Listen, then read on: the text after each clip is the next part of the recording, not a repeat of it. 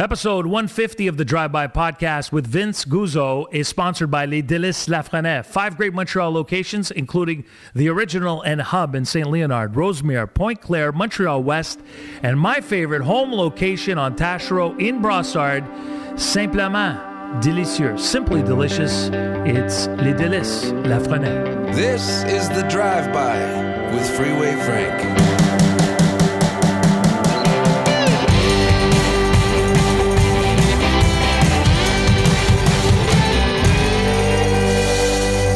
Drive By podcast is brought to you by Own Space. I'm going to be honest. We were recording the podcast a few minutes ago, and I forgot to put on the most important camera, which was, or is, The one that was looking at me. yeah, the one that's looking at you. Mr. Sunshine wasn't on. So imagine, can, you imagine we had recorded, The whole thing. and then at the end I would tell you, you're not on, Vince. We have to start over again. People would have said he was probably remotely hiding somewhere. Yeah, exactly. like a bear somewhere. Uh, nice to see you. You're looking great as Thank usual. Thank you. Thank you. You changed, got- uh, changed a, a bit the colors. I mean, I now wear a lot of black. That's used good. I like wear- wearing black too. Yeah. Can uh, you tell me a bit about what's happening there? Your your Oh, bracelets. no, the bracelet. Why? I, I, I thought it, I thought you knew the story. So you know, I, I used to have bracelets almost up to my elbow, and then once a year I cut them all off because these, these never come off. Right. You so shower with those? I Take shower baths? You go in hot I tubs, shower. pools? Yeah, yeah, wow. I, do, I do the whole thing, pool, the whole thing. So I, I actually, because of the show, I have one of those ice bats. Should I get one? It's very, very cold. Yeah, it's very- extremely cold. it's not for us but, but, but then I got, then I also have the warm one. I bought two of them. I got so one I got for free from the show, and then the other one uh, I bought. And so one's warm, and one's cold. I can spend ten minutes in the warm one. I can't spend a minute in the in the cold one. It's really Yeah. cold.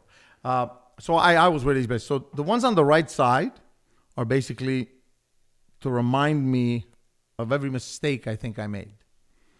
Uh, you know, sort of a, you know that that devil says, "What the hell were you thinking of?" That's that's that. This, this is what this represents. Okay. And then the the ones other on the on the left side, side. these are all the smart moves I made. As you can see, there's always a lot more mistakes than uh, than uh, than smart moves. But, And you know, that was your own idea. It's not, or was it inspired by somebody else or a book you read that told you? No, no, it was just something that it, it was sort of a token to remind me. I made that mistake. I don't have to make. I don't have to repeat the mistake. That's gotta- good. You know, so and, and so it, that was my way of. Uh, um, and the left side is, you know, it's sort of a, that trophy thing of, you know, these are the good ones. You know, it's not a surprise that you're here on episode 150, Vince, because it's um, it's a milestone episode. Uh, because so far in the lifespan of the Drive By podcast, you have the biggest episode, which was episode two, most downloaded episode, second biggest on YouTube. Wow. Yeah. I, I- don't I get a cut from YouTube? Don't they pay people for stuff like that anymore? Yeah. YouTube pays like a Uh, whole, uh, I think, sixty bucks. A whole something. You 60 want- you- bucks. Yeah, you yeah, want, yeah. You want a percentage of my sixty bucks that I'm making? So, so, so I'm not surprised. I'm going to tell you, I'm not surprised that, that Me neither. that that's the case. Yeah. I mean, I, I was talking to somebody this weekend, and I actually said that. I said, I said to them, "Are you sure?" I, I'm writing a book. I, just so you know, I'm writing Nice. a book, and the title of the book is "Be Careful What You Wish For." So I said this to this person. Says, "Are you sure this is what you want? Be careful what you wish for, because." And in the discussion, you know, the person asked me, "But, but why? What's the problem?" Do you realize who I am? It's, you know, the person says, "But what do you mean who you are? Like everybody knows who you are." no, no, no. Do, do you realize how polarizing I can be? Right? It's it's it's. I like to say there's people that love me and are ultra loyal to me. Let's give give you the example. My five kids, but I mean Yeah. loyal to to. Well, of course, right? yeah. Uh, my staff. I got I got people that have been. I got got a guy. He's 55 years old. He's worked for me for 50 no for 41 years. So he started working for me as an usher when he was 14, and he's worked for me since. He take a bullet for me, but in the real sense of the word, right? Uh? Then there's those people who will cross the street not to walk on the same side of the street as me, and then there's those other people that are very nice, and then when you stumble, you realize how nice they were not. Right. of thing, right? You so, see their true so I'm not surprised. I'm not surprised that that you know I I, I triggered uh, triggered so many downloads just because. Well, uh, yeah, and you know what? There's nothing wrong with being authentic, and uh, I mean your true self, unfiltered, like you said. Yep. And being real, because at least people know exactly where you stand. I would much rather have somebody sitting across from me having a real conversation. And by the way, Vince, you're the same guy off camera, even though I wasn't recording seconds ago. Uh, the same guy in person. I'm having the same conversation with you. If anything, there's a lot more obviously that that. Oh, there's a bit of come out because- decorum. There's a little more decorum, less swearing, less, less, yeah, you know, less, exactly. uh, Uh, Even though you uh, could swear here if you wanted to, but no, you're a classy guy, and but you know you're the same guy. You truly are. But I remember after that episode, episode two, all hell broke loose because so much stuff was said, right? And and again, nothing really shocking or surprising, but because you're unfiltered and because you love speaking the truth and your truth and the truth. Uh, not everybody likes that, and we're in times right now in uh, 2023 when you say something, it goes. Everybody's watching. You know, you get direct messages on Instagram. I'm sure, and it's it's just a different world. There's no doubt about that. Well, you know, a very good friend of mine, Marc Afilalo, who was head of the emergency at the Jewish General, he's a much older man than me. Um, he's actually stepping down on the 14th of December as head of the Jewish General Emergency. He would always tell people if you ever want to take a complex uh, situation and vulgarize it so that anybody can understand it, go see Vince. Vince will simplify it. And, and, and it'll become two plus two makes four. There's no algebra here. It's two plus Yeah. two makes four. Okay. And so, what was interesting about that COVID discussion is that it was mathematics. I mean, Yes. you know, we're you know we're the best. We are because we have the highest debts. Remember, it was a we're the greatest. Really, because we're like abandoning people, and you know, so it was just the math's not adding up, guys. Type of thing. What's funny about what you said is that when I my first interview or my first yeah I guess interview when I had to when I had to be uh, um, you know when when CBC was thinking of putting me on Dragons Den, we were in one of my restaurants and producers of uh, uh, of Dragons Den looked at me and said, "Can you do this in front of a camera?" And I said, "Do what?" What and, and, and she's moving her hand, Yeah. and I go, "You mean the Italian hand movements?" She goes, "No, no. Can you be like this on TV in front of a camera?" I don't understand what, and, and, and it took me a good two minutes to understand what she was trying to say. And I basically said to her, But you think I'm acting? Well, because, you know, like you're so colorful, you're so this. Oh, no, you don't get it. This is me. You can get me tamer. You can't get any wilder than this. Yeah. This is this is what you're gonna get. Yeah. But, you you know, and so you that's right. And so that's where, um, you know, that's where it, you know what you said is funny. In fact, you know, I, I, I tell people often, I say to them, you know, uh, I don't like to remember stuff. So I just say the truth Yeah. because lies are too complicated to remember. And then they're intertwined with reality. And, and then I get all confused, right? So I just might as well tell you the truth. Yeah. Uh, uh, you know, I, I went into a meeting once and I told the guy, as soon as I walked in, I said, by the way, the last time I left, if I remember well, I told you to go fly a kite. Let's see if we can end this meeting a little differently, Yeah. okay? And the guy just like, I I can't believe he brought up a negative thing. Well, let's bring up the negative right away, Yeah. right? And then we'll see if we can go positive with it. Yeah. So that's the. Yeah. There's no uh, there's no BS with you, really. I mean, you're just You're right, and and, and you know, and spit it out. That's you know nothing. um, you know, there's there's there's situations. You know, the media seems to like me, and what I mean by that is they seem to call on me often to make comments and whatever, because they get two things. First of all, I answer my phone call. yeah. Second of all, You I don't tell them. Yeah, I don't. I don't tell people off the record. Uh, There's no off the record. I mean, either I talk to you or I don't. That's true. Uh, I've never, in my you know, in my mind, uh, you know, there's there's my, my life's pretty transparent. I'm a pretty open guy. I mean, I don't, you know, and so I can answer almost any question, right? So it was a little difficult for me uh, during the summer when I hibernated for six weeks, and a lot of the media was saying, "Ah, should we call him? We shouldn't call him," you know, uh, and so forth and so forth. So, but you know, I'm I'm back on the market, as I like to say, back Yeah. on the on the media market. This is something that we have to address. The elephant in the room. Hmm. I don't know how big the elephant is. I don't really see the elephant. Maybe it's like Mr. Snuffleupagus. He's invisible. Only some people see him. But it's something that, I mean, we've been talking throughout the year. It's this hasn't been an easy year for you, especially with the you know a couple of the big stories that that hit the media. Um, and now today, a press release came out. Mm-hmm. Do you want to address that press release Uh, that came out? Just uh, basically a little background as to what it is, the, the press release, and your thoughts It's- it's on just- where you are now. Yeah, it's just my statement. I mean, um, you know, on the twenty, on the 24th, I think, of November, the uh, Crown Prosecutor of the City of Laval signed a, a document that was remitted on the 28th, um, uh, ordering a stay on the accusations. A stay means stop to all accusations that were done um, um, towards me on the 26th of uh, of June. Um, you know, I was, it's probably one of the rare times that I was upset at the media because the, the media that broke the story uh, broke the story by saying that I did something to a woman, not specifying that that woman happened to be uh, somebody I'd been married with for 15 years. Uh, and so, you know, I, I, my statement back then was clear. You know, it's a it's a family law issue, and all the other media's understood. Okay, it's, it's you know it's, it's a litigious you know divorce, and so let it be. Um, um, so it is what it is. Now, by dropping, you know, by or by by uh, declaring a stay on the accusations, it basically means that there was, you know, the way I interpret it is basically there's not enough, uh, uh or or what we've given to to the to the crown and everybody, uh, pretty much says, you know, there's no grounds here to, to move forward with these accusations. Um, so what I did do, and, and I'm going to try and stick to that in the sense that I, I don't want to, uh, in any way.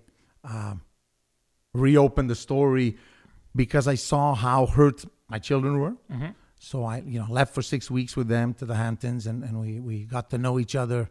We got to know the new, uh, the new us, right? In the sense, and what I mean by that is is um, when something like happened to this family happens, it changes everybody. Uh, everybody becomes a little different. Uh, you know, so that's my primary source. I don't want to reopen any wounds or anything.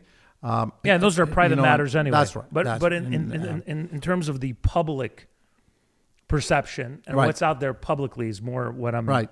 Oh. So I'm I'm happy. Look, I can tell you this. Um, I can tell you that the the big majority of people that did business with me and, and so forth uh, reached out to me and, and they they felt that it was unfair what, what was being said and so forth and so forth. So I- felt a lot of support from my children, from my friends, from uh, my business partners, my business uh, uh, circle, let's call it that way. Uh, and CBC, you know, uh, showed a great um, a great sign of uh, of uh, loyalty and of trust by airing the season now instead of waiting till the stay would have been declared, right? So they started in September, um, and so forth and so forth. Um, and as I said, you know, I, I uh, I'm a very polarizing person. So, on the one hand, when when when when I think I can say it on the podcast, when shit hits the fan, sometimes you say why.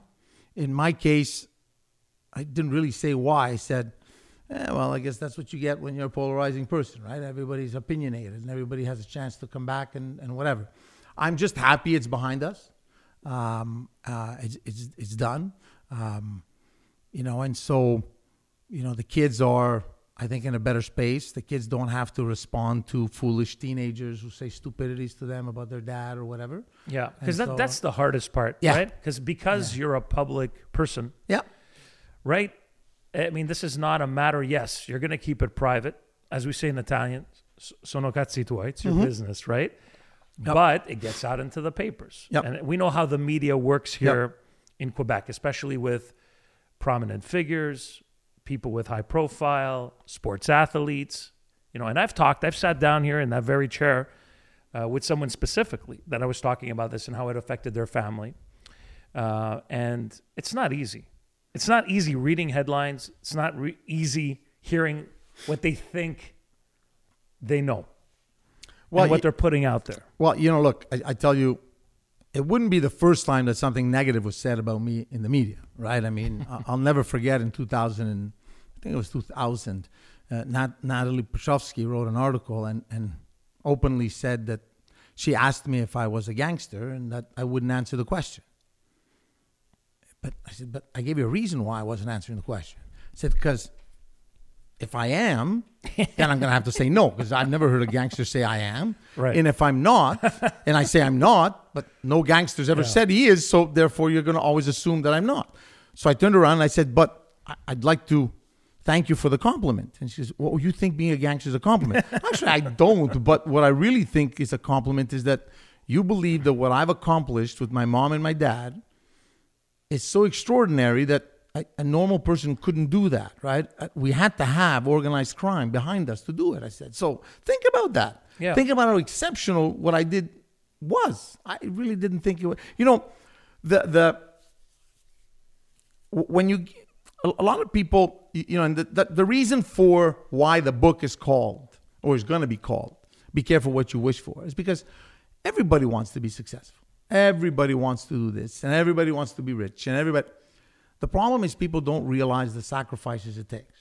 They don't realize what you're selling. You know so there's that old expression you got to sell your soul to the devil to make it in the music business right? So all these musicians are all dying young because there was a 50 year deal and then they got to be taken away. So the problem is that when you're in the grind, when you're doing it, it becomes your everyday, right? So, you know, as I meet new people, right, they realize how much I work and they say, but why? Yeah. Why do you work that much? Wh- What do you mean? Well, like, you realize you work 12 hours a day, every day, seven days a week, even on vacation? Yeah.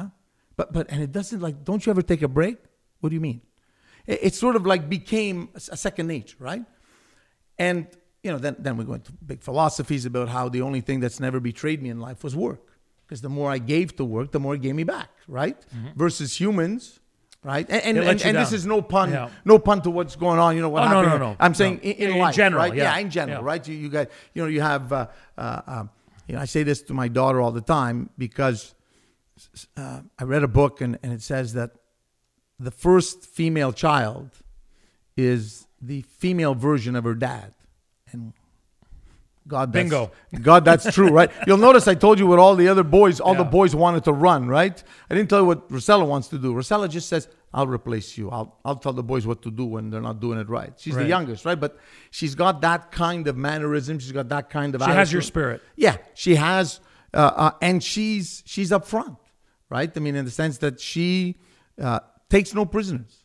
Uh, um, you know, and, and it's cruel to say, but you know, when you take prisoners, you gotta feed them, you gotta dress them, you gotta keep them warm. It costs money, so don't take any prisoners. Mm-hmm. Yeah. Just, you know, win the war, and, and that's it. So, uh, in fact, yesterday I was I was arguing with you uh, her about something, and I said, listen to me. I said, Rosella, you might win a battle, but you will not win the war. So enjoy the fact that you think you're winning this battle. I'll let you win the battle. I don't care. But you're not going to win this war. I'm telling you. You are going to go to school. You're going to do this, this, this, and because she wanted to miss school. And now she still missed school today because she she ended up being sick for real. Like Yeah. you know, and so it ended up that way. But so you know, it, like I said, it was a difficult time. It's behind us. Uh, you know, uh, you know, uh, Manjit, Michele showing up at the white party, being, you know, honorary co-chairs, you know, was I think uh, a big message. Uh, uh, that that's a testament to our friendship, to our our bondness and everything. And so, you know, next year's a new year, and uh, you know, Can I say that that you know for me, as I'm your friend, you invited me to the party, hadn't seen you in a while. We texted. Uh, you called me a couple of times. We talked about what was going on privately. Not important uh, to mention that part. And you know, it, it's only human nature. When I went to your white party, which is a big event, yep, for people who are outside the Montreal area that happens every year, big uh, charitable event Yep. at your home. And I was looking for, and this is just a human in me, uh, if your circle of friends was going to be tighter. And I, and I kind of noticed that you're the, the most loyal people in your life showed up. yep, The people that were there, am I right? yep, The people that were there, I was looking around. I remember even telling my wife, these are the people that are still with Vince. Yep. So, but I think also has a lot to do with the way you run, you live your life, you run your business, your character, everything about you is like, okay, just went through this year of uh, this adjustment year. Yep. I was hit with many bullets, the drive by, bullets everywhere, and I dealt with it best I could. Now it's in the past. But now I need to tighten up this circle of friends, and the people that are going to be there, I feel, are the people that care about me and the people that mean the most to me. Am I right? Yeah. I, okay, so I didn't. No, no, no. That's the way it is. In Yeah. fact, you know, so I would tell you this year we had 350 people. Uh, out of those, I would say about 150 on a rotation basis show up. Like so, Sal Parasuco's there every year. But, you know, there's other people that come one year, they don't come another year. But somebody else replaces it. And so, and so I normally have in the 350, 400 people that come, about 150 that are what I would call close friends, people that I know. Uh, and for me, a close friend is somebody that I actually know his first and last name and know what he does for a living and I actually know his birthday, right? That, Yeah. I mean, that's, uh, it's not an acquaintance, in other words. Right. But this time, it seemed that the message got out to the people who are friends and said, hey, after COVID, the guy did two years of COVID. Then he's back on his feet, and then this hits him. Everybody showed up, right? So all of a sudden, it was easy for me to not even have to go solicit some of the bigger companies that would come, but now they were maybe a little afraid. As you know, we don't know this, that. So, uh, and so, you know, it was just, uh, uh, and that's why I thought it was also a great time It was a great time. to actually move the event from uh, a a couple organizing it to the kids organizing it, right? So what you saw this year was five children organizing it, right? So I wrote the Yeah. check, but Yep. th- th- they're the ones who, who Yeah. organized it and so forth and so and on. it, and it was a great time. Yeah, I, I I thought it was. I, look, you know what? It's probably one of the one of the first years that I actually felt I could walk around and just be me and not have to because it wasn't me running the show, right? So, I, Yeah, you uh, looked relaxed. You yeah. looked like you were in, in conversation with many people. Yep. And no, the thing I noticed from that night, and I was hearing from a lot of your friends that I met in other from other parts of the country and all that is, you know, it would come up eventually within the first couple of minutes, and everybody would say the same thing. And I'm not making this shit up. Mm-hmm. Everybody, everybody, you have a lot of good friends, and they were like, "I'm here for Vince. I'm here for Vince. I'm here." We didn't even have to talk about. Like Yeah. there were no other conversations going on about what had happened during the year and all. I was like, "I'm here for Vince." I was like, "Me too." Vince invited me, and I didn't even think twice. And I said, "I'm going to be there." So Yep. I thank and thank you for, coming. By yeah, the way, it was it was appreciated. fantastic, and uh, I was surprised by. Uh, I have to be honest, Glass Tiger, because I, you know, you always have a surprise Yeah. group playing, but I wasn't expecting Glass Tiger. That was incredible, pretty amazing. But so you mentioned your family quite a few times. Uh, you're a family man. Mm-hmm. That's what you're all about. You are obviously an entrepreneur. Your business that you run, the many businesses that you run, but at the end of the day, family is everything to you. Yep. And so your kids have to look at you as their role model, right? And every day you get up in the morning, like you said, you're dedicated to your job, you're working, putting in 12 hour days, but you're not only doing it for a legacy yourself, you're doing it for your children. And so that you're, at least your children have an, uh, have a choice at some point to decide, are we going to follow in daddy's footsteps or are we going to do our own thing? And many of your children are, look like they might be doing the same type of stuff that you've been doing. Yeah, because you see, what what I what what what a lot of people have heard me preach, and I'm going to use the word preach because it almost sounded like a preacher. Uh, when I tell people, it's great to say, you know, given the prime minister we have, I think it's pretty clear that we know what people want to hear. Can we deliver on it though? right? And that's where the problem is. Meaning what? Everybody knows you should prioritize your education. You should prioritize, uh, you know, tell your friends this weekend I'm not available. I got to study. I got to do this and I got to do that. And, and, you know, but we'll see each other next weekend or whatever, right? The problem is when you say that to children, children don't don't have the same value for words as as grown-ups do. So they got to see you do that. They got to see you see. So for example, uh, Sal Parasuco and I are very good friends. We, you know, we'll, we'll go to the Hamptons for the day. We'll go for the weekend. You know, just him and I, and you know some of the boys and whatever.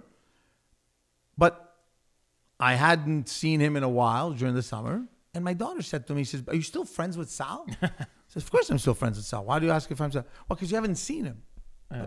But I have friends that I haven't seen in five years. But we still, you know, I go back to Italy, for example, and I meet, you know, one of my friends when I used to go to Italy as a kid. Mm-hmm. Uh, now he lives in Milan, so I'm in Italy here. He's, and so When it's a true friend, you see each other, that's you right. pick up from where you left off. that's off. right. But in the meantime, you have responsibilities, right? And sometimes I always like to tell the kids, you know, if you want to be a real friend, you got to tell your friend, I'm not available. so that you become an exceptional person, and your friend knows an exceptional person now. So you did him a favor by becoming exceptional because he's friends with exceptional, right? So, and, and by by by doing that, um, what's interesting is the kids have understood, you know, loyalty. They've understood uh, loyalty not only to a name, but loyalty to a way of life, a philosophy, right? So, for example, every Sunday when my parents are in town, we go to lunch at my parents' house. Undeniably, undeniably, it ends up that I get into an argument either with my father or my mother. That's the way it ends. Well, that's okay, right? yeah, yeah. And every Sunday, I go back, right? And so every once in a while, the kids would say, "But why? Why? Why do you go back? Like, it's great. We love going to Nono and Nona's house because they treat us like gold, so we don't care. But, but you, you're always getting into arguments with them. But it's not the son getting into an argument with them. It's the business partner. It's the three business partners that sit at the table Discussing right? business. and discussing business. When maybe you shouldn't be discussing business uh, on a Sunday family day, no? you're partially right, but Yeah. you know. Um, It comes up. I'm wearing a special T-shirt today. I'm wearing a Godfather T-shirt, you know, uh, from Kit, uh, uh, uh, and and so what's interesting about this is that it's, you know, what did the Godfather say? It's not personal. It's only business. Yeah. The problem is my business has my personal name on it, so it's strictly Yeah. personal. Your right? name is literally in That's lights. Right. So That's right. And then the other thing is that I've always said to, you know, there's multiple philosophies of life of how to educate kids, right? So, um, you know, I, I, I, I know people who, when mommy and daddy have to argue, the kids are sent to their room while they're sleeping or, you know, so that they can't hear the fight. Uh, I'm not a big believer of that. I saw every argument my parents ever had and, and, and so forth. And Yep. that made me able to stand my ground. And as I like to tell uh, uh, a very good friend of mine, Michael Penner, who used to be chairman of Hydro Quebec at a certain point, uh, he said to me, You know, you and I are the same. And I said, Well, we're yin and yang. I said, "You- You have no problem with, uh, with, uh, con- uh, with conflict, but you have a problem with confrontation. I cannot stand conflict, but I got zero problems with confrontation. And and a lot of people sometimes say, but, but that doesn't make sense. Sure, it does. Because I don't want to have a conflict with you, I'd rather have the confrontation so we get it out of the way. It's Yeah. done. We've settled what differences, what what Because the conflict, yeah, could have- conflict is ongoing. That's, That's, right. Right? Everybody stays in their corner. There's Yeah. bitterness that builds, and then you lose 10 years sometimes. For no reason. To then say, but no, but I never said that. This is what I said. Oh my God. And oh my God, I apologize. He- The 10 years, you're not getting them back. Right? Mm-hmm. So what's interesting is that by having seen my parents argue, discuss, uh, and by the kids seeing my dad and I argue, my mom argue about the business, they're being they're being taught this is what it is to be in business with your family. Like it's not you know Sunday Sunday lunches is not Sunday lunches. It's not your typical. It's, it's the excuse for a board meeting. You know, it's, it's a it's a lunch board meeting. That's it, right? Yeah. Uh, and then when my parents are not in town, we go downtown. We, you know, we- we'll go to Yama. We'll go to, uh, you know, we'll go to uh, uh, uh, uh, Payacho. We'll go wherever we want to go, right? And just hang around, do a bit of shopping, and have a, a lunch, and so forth and so forth. And that's when the girlfriends come, you know, and so forth and so forth. So I was not allowed to have a boyfriend or anything. But well, uh, she's too young. She's too young, way too young. Uh, yeah, anything under 33, she's not allowed to have a boyfriend, that type of thing. but, uh, and so, you know, and, and that also exposes, um, because, you know, I, I did thank, you know, the, the kids for the white party, but, you know, there were two girlfriends, uh, Christina Angelo's uh, fiance and uh, uh, Chloe, which is uh, Vittorio's girlfriend. Both of them were also heavily Involved, involved, yeah. in the organization and so forth, and so forth, right? So, and they even came, you know, it's, it's an interesting thing because during the crazy period of these last 14 months, the girlfriends were there. Uh, and, and I know that, you know, when, when, when, you know, when a nuclear bomb is set out, you know, against a family, um, it affects everybody in the family. And, and I know the boys talked with their girlfriends and so forth and so forth. But how they all, m- most, I would, you know, I, I would believe that most young couples would almost say, I, I don't need this. Like, just move on, right? And they'd almost break up and say, look, I, the, the, the they've got too many issues in that family right now that's going on. It's just, you know, I love him, Yep. but I don't want to be there, right? Type of thing. But both girls were very, very caring, very, you know, very close to their, uh, to, to my kids and, and so forth. And they helped my daughter, you know, uh, you know, I, I- I did a lot of, uh, did a lot of girly things with my daughter during the summer. She got highlights for the first time, and I said, "But why? Can, can you get him in Montreal? Go with your mom. Like, why do I have to do this with you?" type of thing, right? Uh, but it's funny because I got amazing pictures, which she's very embarrassed because you know they put these foil things Yeah. in her hair and everything It was great. So you know, I saw a side of uh, of being a parent that I had not uh, n- not experienced uh, in the past, and uh, Girl dad. yeah, yeah. It was a very, uh, very, um, um, and and and and you know, I- and I don't want to throw the compliment to me because I, I'm not, I'm not a single parent necessarily, but uh, it's it's possible to raise exceptional children. I mean, you know, those those kids impress me every day. Um, you know, and my daughter's my daughter's uh, brilliance uh, scholastically also impresses me. You know, she says, "Yeah, I know it's a seventy, and I know you want a ninety, but with the twenty percent I don't have, I did this, this, this. I learned something else." You you told me on uh, the last podcast that you did that you weren't necessarily getting great good grades back in the day, right? Right. And, and you oh shut maybe I shouldn't have mentioned no, this no, since no, you no, no, no, and, no, And look at look at you today. So I mean, so there's there's you know there's book smart and then there's life smarts and if you have a combination of both, you could end up in this chair like Vince. So, you know that that, as I said, the book you know is going to be called "Be Careful What You Wish For." Everybody. So I, I posted. I think yesterday I posted something about if if people only knew the price of success, they'd maybe be, be more willing to accept their failures. In other words, you know what? It's not that bad not being successful. Because if I got to give up this to be successful and I got to give up this to be successful, it's, you know, you've got to become it's it's strange because it's almost like saying you have to be you have to be passionate, you have to love what you're doing, you have to but in reality you don't. What you have to become is indifferent to the pain. Right? And, and a lot of people say, well, what do you mean? It's like working out. Right? So go to the gym the first day and, and pump up iron. The next day you can't move. Like, Yeah. "Oh, I, I, I, okay. So You just have to get over it. that's right. You just have to get over it. And so as you as your level of abuse from the anxiety, right? I mean, a lot of people need to understand that anxiety is probably the number one blocker, right? Out of You're right. fear of failing, That's exactly it. right? I'm going to procrastinate and say I'm not ready yet. And In then reality- you're never ready. And you're never ready. Yeah, no, you're hundred percent right. I've I've. Perfectionist. You know, like Oh. somebody tells me all the time, says to me, you know, you seem to be a, a, a control freak and a perfectionist. No, no, I'm far from being a perfectionist. I'm a mishmasher. I just put things together and I see if it works. And if it doesn't, I take pieces away, put other pieces in, and I try and make something that is coherent and works and makes sense. Um, and so the the the problem, you know, I think is that when you go to school, we're all looking at a grade. But what did we do to get that grade? If all I did was I closed myself up in my room and either played video games or studied, studied like a so I don't know. You know, like for example, I was teasing one of my boys uh, a few years ago. He was young, and he goes, "This girl likes me. Look, she's texted me and everything. What are you texting her back? Let me see." And and he showed me what he was texting. What the hell are you doing? Tell her like this. Her, what's your favorite candy? To start like, oh, that's weird. Just, just shut up. Just go there. Follow go me. there. And then and then I brought him to a point where there was a joke in there yeah. right? And the, and because what's your favorite candy? Eventually, the girl's gonna say, "What's your favorite candy?" So she's gonna say Tootsie Rolls. I can't say that. Why not? Tootsie, like it's like you know, I'm making a, a reference to breasts. Yeah, but the candy's called Tootsie Rolls. Just say Tootsie Rolls. Don't worry about. It. He didn't want to do it until he did it, and the girl started laughing. Oh my god! eh?"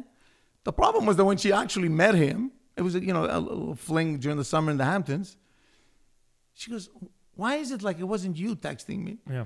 And I was, you know, in my mind, I was saying, gotta-" and so, Well, because it, and Tootsie Rolls are not even. It Yeah, was- it was you, but even Tootsie Rolls are they still around? yeah, of course, Yeah, they yeah. are. especially in the Hamptons. Remember, Oh. we have a we have um, a, a Dylan candy store, And they have so they have now. all of the vintage Yeah, yeah. stuff and everything, right? So, and so when so basically what I was trying to say is that when I went so when I was in high school at Selwyn House, I knew all of the girls. I didn't live in Westmount. I, I lived in RDP. So, but I knew all of the girls' schools. All of the girls in the girls' schools knew me. Why? Because I didn't text. I We didn't have that anyway. no, we had to talk. like, you know, to talk. Uh, you know, my dad used to own a nightclub. So I was uh, at, uh, at 15, 16, I would talk to 18, 19 year old girls. You know, I started shaving because I wanted to look older. Yeah, Because I wanted away. to, you know, eh, be a little bit of a womanizer. But the whole idea was ultimately to socialize, Yeah. which is something that the kids have lost. Why? Mm-hmm. Because it's the grade. It's the grade that's going to let you in. Right. It's this, it's is that. And in fact, there's a study that came out recently that says that the more the more difficulties you have in school, the better off you'll face life. Because you build resilience, you build a tolerance to the abuse, right? Uh, Mm-hmm. Makes so- you stronger. Yeah, somebody once said to me, says, "How do you do it?" You know, and, and I posted, I actually posted something about uh, Amber Heard and uh, Johnny Depp. I saw that, yeah. You saw, right? And it Yep. said, uh, a- a man smiles to hide his pain, a woman cries to hide the mistake she made, right? And in reality, what happens is, I say it all the time. If, if you're going through a dark period of your life and you're in, let's call it in hell, what are you doing? Just standing there. Walk. Continue walking. Put a smile on and go on. Keep on walking. Don't That's look right. back. I have a T-shirt that says "Hell." uh, No, heaven doesn't want me. Hell doesn't want me to take over. So nobody wants me, right? And so it's important to realize that to be successful, you've got to be able to a tolerate abuse, and abuse will come from. Remember, if you're successful, you're part of the one percenters. Mm-hmm. That means there's 99 percent of people that are either like you or jealous of you, Yeah. detest you, want to cut you down. So you got a lot of enemies, right? And so, uh, and so somewhere along the way, you've got to accept that being successful means being alone, being lonely. Uh, It gets lonely sometimes. it gets no lo- doubt it get-. Yeah. and it gets lonely because we do it to ourselves, right? And I'll give you an example. I have a really bad day at the office. I go home. I see my partner's laughing and she's all happy and she's all, and I'm going to go give her the bad news that I just lost uh, 10 million bucks in the deal. Uh, let, let her have her day, Mm. Yeah. right? But you have to Right. So you just take it in and you carry that. Yeah. the next day, you make 10 million bucks. Now you're happy. You go home. One of the kids failed one of their exams, and she's all and she's all anxious because it makes her look like a bad mother. Whatever you know, like whatever your partner's going through. So what do you do? You go there and say, "Hey, look, I made 10 million bucks. I'm the best." Yeah, Even that I have to take to myself. Right. And so you eventually say to yourself, "Okay, so I'm a provider. I'm a I'm a, I'm a, I'm a, an educator in some sense of real life. I'm, I'm, a, I'm the protector. But there's only so many protectors in a family, right? There's only so many protectors in a. you know, There's only one president. There can be multiple founders, but there's one president. Yep. And that's where, you know, the loneliness comes. Uh, I think that my solace was that in the last, during the summer, I knew that I would not be alone forever because I said, you know what? Two of them are looking like they're going to get married one day soon, start getting grandkids. If I'm lucky, they're each going to have five. The first one's going to be called Vincenzo in all cases. Just putting so it when out they there. say Vincenzo, everybody's going to turn around. Whoa, whoa, whoa! You talking? Right? And so and so and so, um, you realize that you refocus things, right? But like I said, be careful what you wish for because you'll get it. And then you say, but no, no, but that's not really what I meant. What, what did you mean? You said you wanted to be successful. You said you wanted to be rich. You didn't tell me you wanted to be happy. Because, by the way, what the hell does happy mean? Right? Uh, and even successful, what does that mean? Right? And, and what does having a lot of money mean?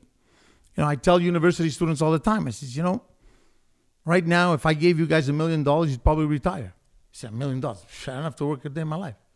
The problem is if you work to make a million dollars, when you make the million dollars, your standard of living's gone up along the way. So now you need 10 million Yep. because the million is not enough. Then when you get the 10 million, they say, but it's still not enough because now my standards are low. So I need 100 million.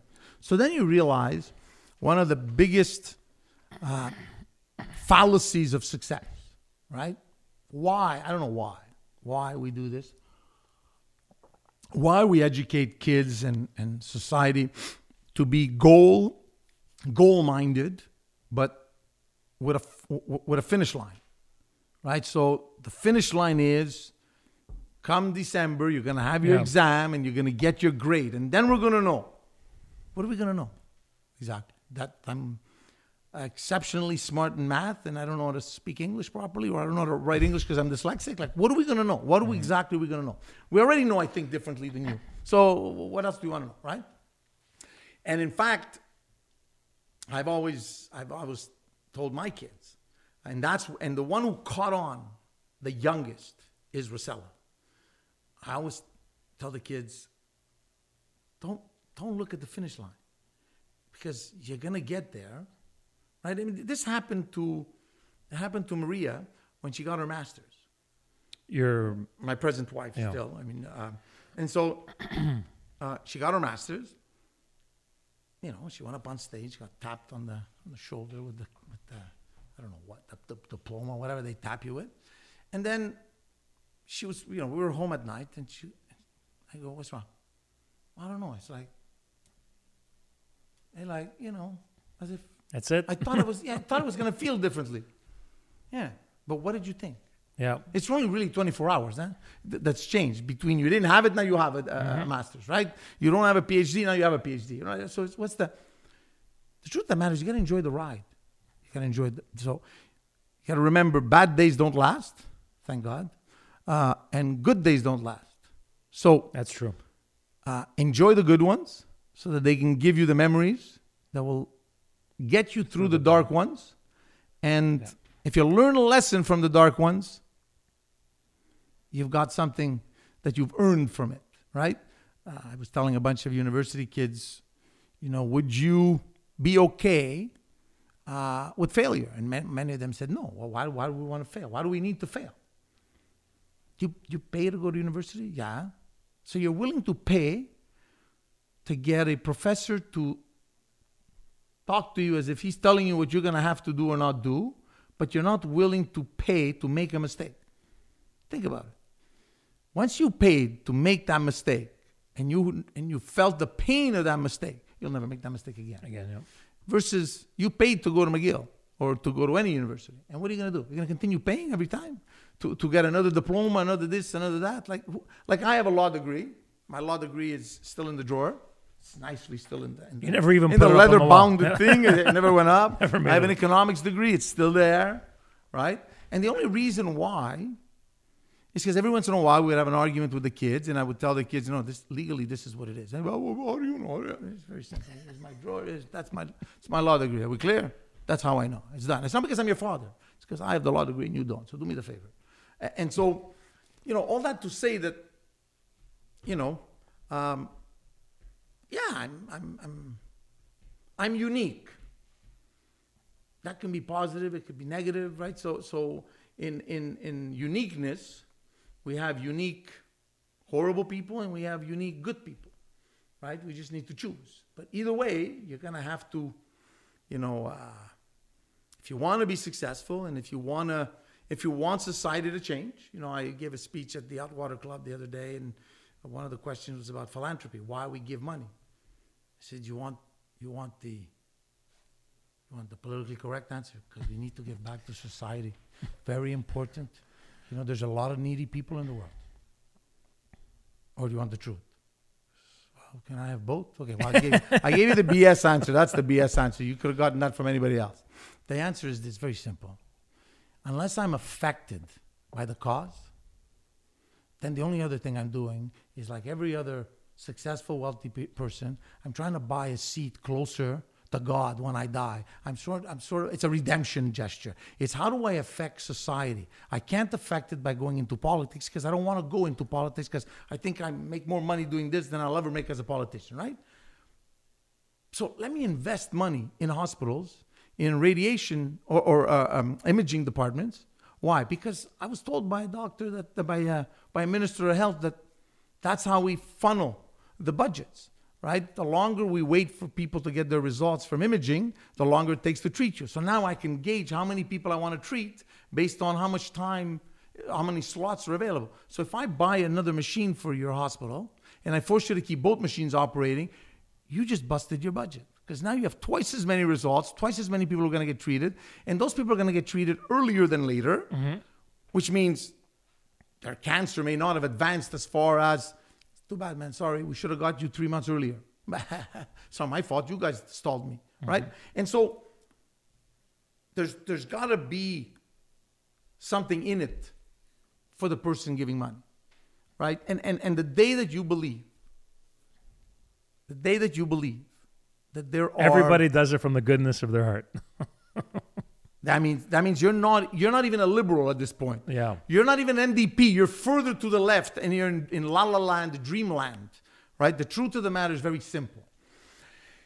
If we look at every great change of the world, it was done by a selfish individual. Think about that. The person who wanted to, I don't know, uh, find the, the cure to the, the people that are working on the cure to cancer.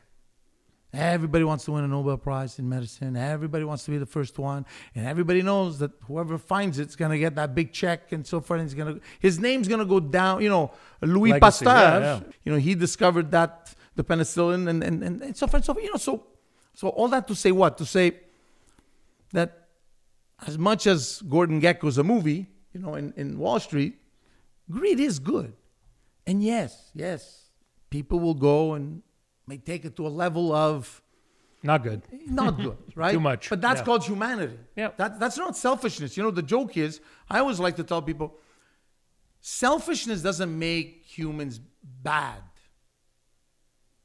Humanity makes humans bad. Because at the end of the day, right, as I said to you in off air, as I, if I'm going to say, is every once in a while I have my devil on my shoulder that says, Seriously, man, what the hell were you thinking of? What the hell would you do that? It's crazy. Hmm. Even the devil says, like, you, what are you stupid? Why would you do something so controversial? But you do it, and and and in the hope sometimes that it's going to create a trigger, right? When I said that maybe we should, you know, in Quebec we should make French movies that people want to see, and not these award-winning things. Everybody, I mean, that was like a, you know, for for French Canadians attacking their culture the way the, the way the cultural sector saw it, not Monsieur and Madame Tout le Monde, as I like to say, they didn't really care about my comment, but with the culture, it's almost like Salman Rushdie saying what he said in his uh, Satanic in his verses. verses. It was like an, a direct attack. I mean, I, I should have gotten security guards or whatever. and, and and I used to laugh. I'd say, "What are you talking about? I'm Italian. I, I provide the security. I don't I don't think. I, I Let don't, you know who I, I don't am. need the security. Let you know the shirt I'm wearing. That's right. Even though it's not true. That's right. Uh, you said to me, I think last week, you wrote me a text, and you said I would be getting Mr. Sunshine 2.0 on this podcast. What what did you mean by that? Because of what you've gone through in the last 14 months, you're just a new guy, or this is the second chapter, and what is what does it mean? Well, it means that at my 50th, Which was well, June, uh, June Four years 11. five years ago, four uh, years ago, June June uh, June 11, 19. Uh, 69. 1929, 19, uh, 2019, sorry. So I did a fundraiser. out of I it. was there. I was your MC. Yeah. I did a fundraiser out of it. It was funny because when I invited a few friends, they said, "What do you mean I got to pay fifteen hundred bucks to come to your birthday?" Yeah, it's a fundraiser, bro. You're paying. Don't buy me a gift. Just give me the money, and I'm giving it to the Jewish General Hospital. Nice. Uh, one of the one of the person uh, that spoke in, in the part of the roast and whatever was uh, was Sal Parasuco. You mentioned him three times, by the way, and he was a former guest on this podcast for a reason. You mentioned Sal. Yeah. You love Sal. I so so not only do I love Sal, I um, I see Sal sometimes and and through his smile, through his way of being this, I see the family, the pain, Yep. the, the loneliness. And he's got two lovely daughters, got a lovely wife, you know, but the loneliness in saying, I built all of this and I was doing it for my brothers, my sisters. You know, he adores his mother. His mother passed away, but you know, like, and, and so forth. And yet, you know, he's felt the the call it the envy, the the, the hurt from close friends. You know, uh, betrayal doesn't come from your enemies. Think about that. no. A lot of people don't realize that you never get betrayed by an enemy No. because you're not expecting just an anything from it. That's right, right. You always get you always get betrayed by a family member or by a friend or by somebody that you admired or so forth, right? And so Sal, um, So you know, Sal's 16 years older than I. He looks great, by the way. He does. No, he does. And and and um, as a young person, I grew up with older people because I was an only child. So I was always sitting at the table and listening to these arguments of older people. And my my uh, fourth son Delano happens to be have that situation because he, he would always want to come with us in the Hamptons and so always a bunch of older guys talking whatever whatever and he'd be on his phone and sometimes Sal would go shh, shh, shut up the kid's hearing eh, the kid's gonna hear we can't be and and and Delano would stop me and say seriously? You guys think I don't hear you? Like I, I, I it's two hours I hear you. But but I can play my game on the thing and listen to you guys And listen to the the whole Don't thing. I, I can do Yeah. both right? And so the idea is that Sal and I have had dis- discussions about family, but yet we're not family. You know what I mean? Like, like, Yeah. like we, we've almost compared notes and said, really? And then I would tell him stuff and he'd say, I didn't think about that. You're right. So as a 54 year old, I was educating a 70 year old, but obviously that looks that looks extraordinary. But the 70 year old educating the 50 year old or 54 year old, that seemed natural. But I remember him at my 50th. He said to me, "You're gonna see, tomorrow, it's a, it's a new day. It's a new day every tomorrow." I said, "What are you talking about? You're 50 now. I don't get it. Life changes at 50. But get out, Sal. It's in your mind. Stop it. Man, he was right. Yes. Uh, He was right because, you know, and and Jim Treliving did the same thing to me, only he did it differently. He said the same thing to me. He said, "You turned 50 this year, yeah? So, has it changed yet?" No, what are you talking about? Remember, it's 2019, right? The show airs in September, so no, nothing's changed. What are you talking about? Why you guys, you know, then 2020 comes along. Six months later, everything changes. We're Yeah. in COVID, we're in a mess, right? But what he had done to make me realize why it changes is he took a ruler, you know, one of those um, uh, measuring tape, you know, the, the, the, you know, the construction measuring tapes, and he said life expectancy for a man is 75 years. So he rules out 75 inches, puts it on the table, because that's your life. Okay. He really did this to you, right? Uh, yeah, yeah, yeah, yeah. And then he and then he pulled on the red button, Yeah. and he took back 50 inches. Go, okay, That's scary shit, yeah, when you look at it that way. this is what you have left. Mm-hmm. Oh, fuck. Whoa, whoa, whoa, whoa, whoa. What do you mean that's all I have left? Life expectancy. Could be shorter, buddy. Could be longer. Yeah. Right? Because in this case, it's longer, but could be. And that's when you realize and you say to yourself, shit, you waste the first 25 of your life thinking, I got time. Then, middle 25, between paying a mortgage, making money, uh, falling in love, uh, uh, trying to trying to understand what relationships are in 2022, 2024, whatever it is. You wake up one day and you say, "Holy shit! I have one third of my life left, Or less. or less. What the hell am I doing? Yeah. Why am I prioritizing this? Why am I prioritizing that? And so you start telling yourself, okay, whoa, whoa, so I got to start this rat race. I, I should have started earlier, right? And there used to be a, my dad used to ask this all the time. So every time my dad met an old friend or somebody, somebody they got close to, that was called older and wiser. My dad would always say, what would you give to go back to being 16? Right? So let's say the guy was in his mid 60s or whatever, you know, to start over. Ah, right? You know, and, and like nobody seemed to be determined to say, ah, I'd give anything to go back. These guys are all weird. Why wouldn't they want to go back? Who doesn't want to live forever? Right? The song, uh, Who Wants to Live Forever? You know, And that's when you realize that can you really go back? Right? Can you really go back? And should you go back? So, first of all, if you go back, that means all the people that you met, you will see them die. It's not pleasant, right? And if you go back with what you know today, that makes you a genius. And, and, and you You will have learned nothing, really. well, no, but the truth of the matter is, as a genius, mm-hmm. You know everything. who are you going to talk to? You have even less. Look, you became a smart person and you felt alone in your success journey. You now go back at 16. You're now brilliant. Yeah. So now you're like uh, Sheldon on uh, on uh, what's it called on uh, Big Bang Theory, right? You, you- You know everything. You can't relate. and you can't relate Yeah. to it.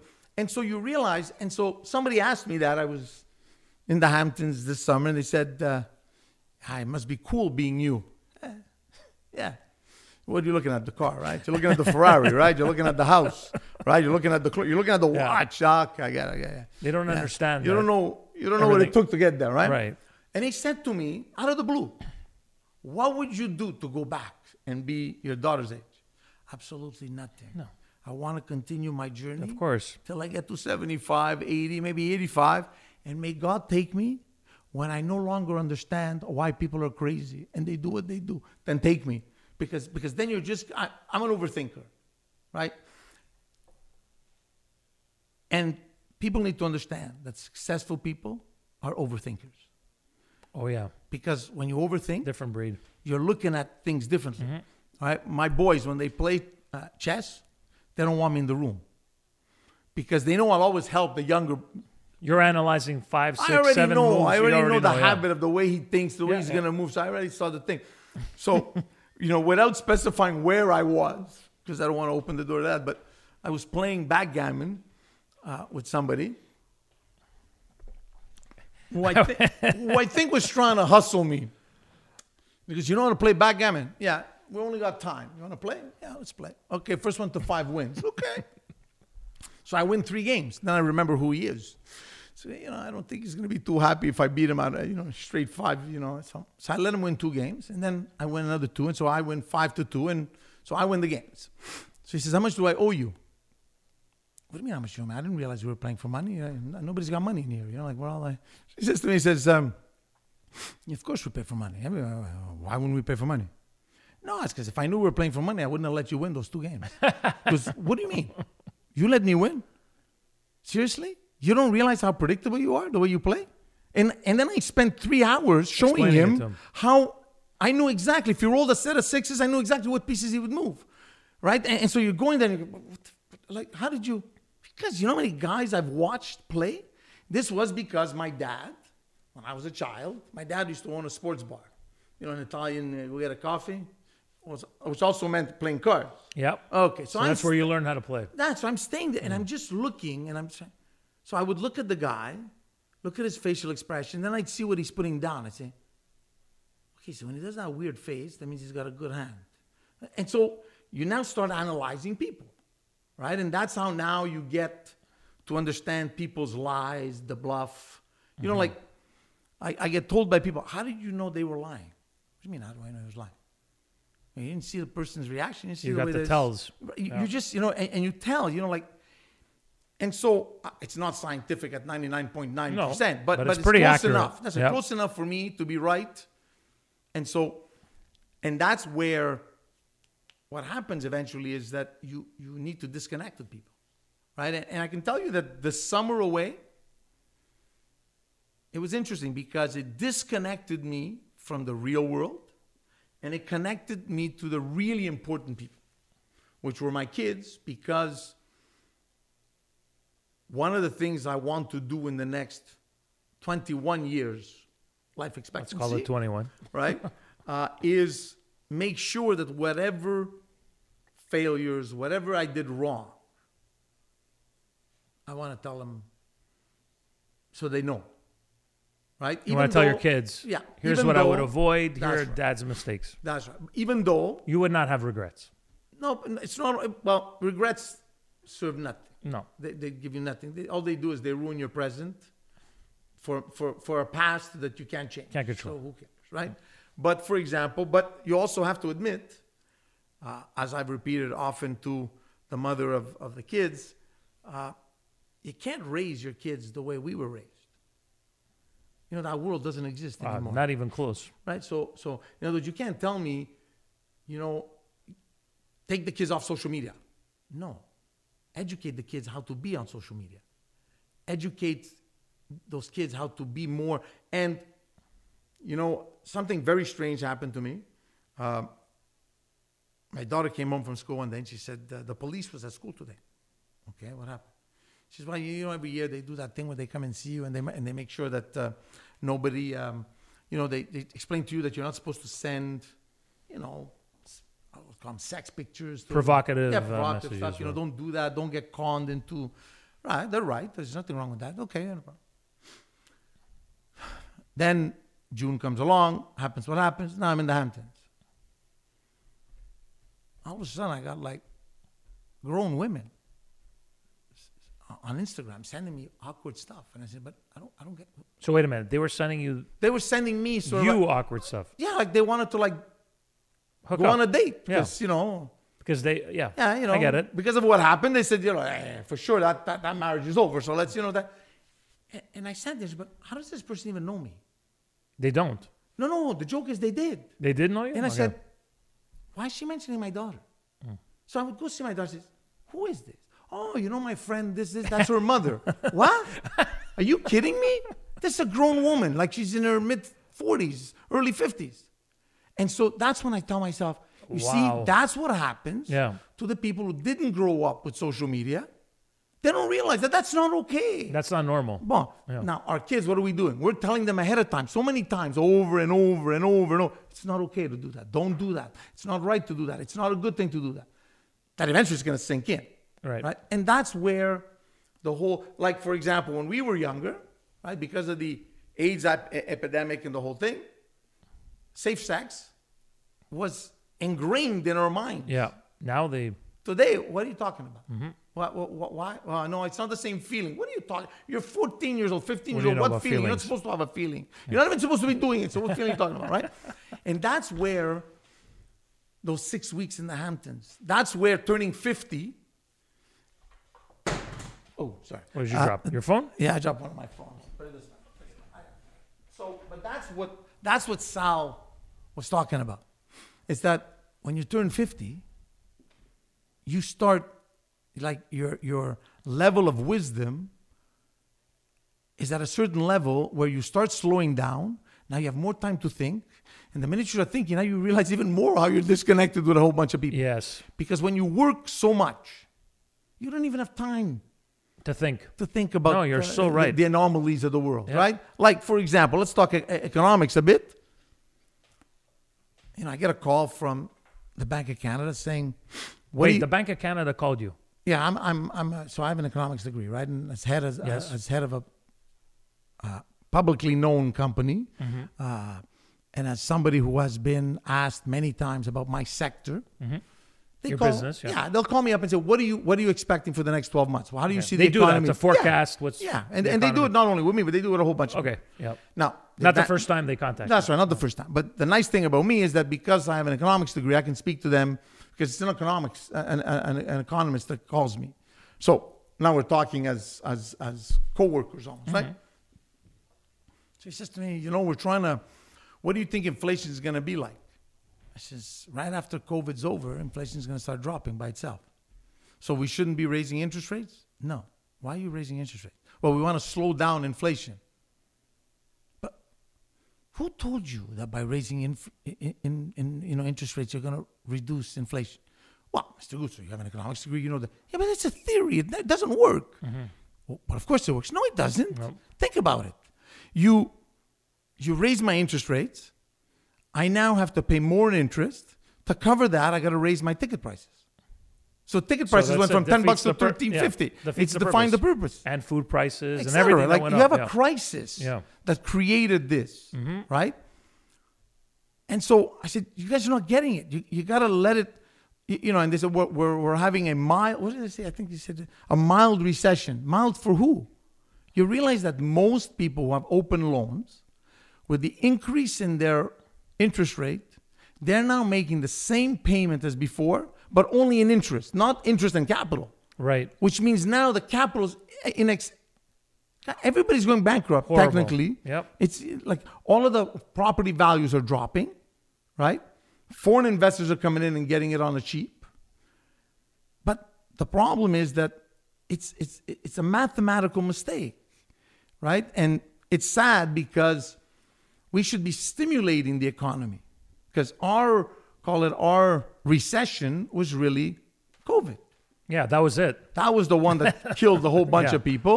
So now you got to be stimulating the economy. But no, if we do that, we're going to increase inflation. So on Friday, I was in Toronto. I've been uh, I, I had a um, uh, a gig where I had to go for um, a Christmas party of a of a transport company, and the guy in particular, the president of that company in particular, is somebody who was on Dragons Den as a pitcher, right? So you know, so I got to know him and whatever. And so I'm at this event, and I and I asked him, "How are transport costs going?" Ah, we're getting killed now.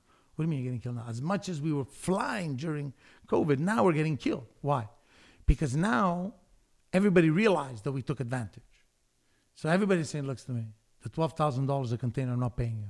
I have $5,000. You take it or leave it, or else I'm going somewhere else. Why? Because now people are not moving as much stuff. Mm-hmm. So now you have the same five companies who, who now are all looking for business. Everybody expanded too quickly. Everybody has too many trucks now. Everybody's got too many containers. So everybody now needs to. It's a bit like in the construction business when we subtrade out work, we get three quotes. And the, when I was younger, I didn't, I couldn't understand. I was like, I'm not getting what's going on. I'd get, let's say, for a job, a million dollars, a million and a half, and two million. So my, didn't the guys look at the same plans? How did the guy from a million go to two? two million? double, right? yeah. The truth of the matter is, the guy at two million, he has too much work. He can't even take your contract. But he's willing to push another contract aside if you're willing to pay him twice the price. He says, you know what, I'm not stupid. I'll take Guzzo's contract and I'll move over another guy. I'll drop a smaller contract so I have the time to do it. The guy that's at a million, he has no work. He needs the job. So he's willing to undercut his margins to get the job. Mm-hmm. But That's called the free market enterprise. Yep. So don't touch interest rates. Drop everything back down to what the market should be. Because right now you're basically have a knife at everybody's throat. And Things are about to get really bad. oh yeah, yeah, yeah. Very I, bad, I think things are gonna get. So what's interesting for the movie business? Yeah, I was going to ask you, how, how does it affect your business? So our business is a cyclical business. What people don't realize is going to the movies is about a generational issue. So when you were a teenager, you That would go it, to the yeah. movies. Well, you become a little older, now you have a mortgage to pay, you have kids, you have this, you have that. So a whole bunch of, you have a dog, you know, so all kinds of things. But the same stories have to be told, right? So we still say the, you know, uh, Little Red Riding Hood to the kids that uh, you know when they're young. The problem is it's the same story. But if you tell me the same story to me that you tell to my daughter, uh, like I have an iPad, uh, you know, I see cool stuff. You got to give me something cooler. So the guy who made me realize that the 10, 15 year cyclical periods in the movie business is James Cameron.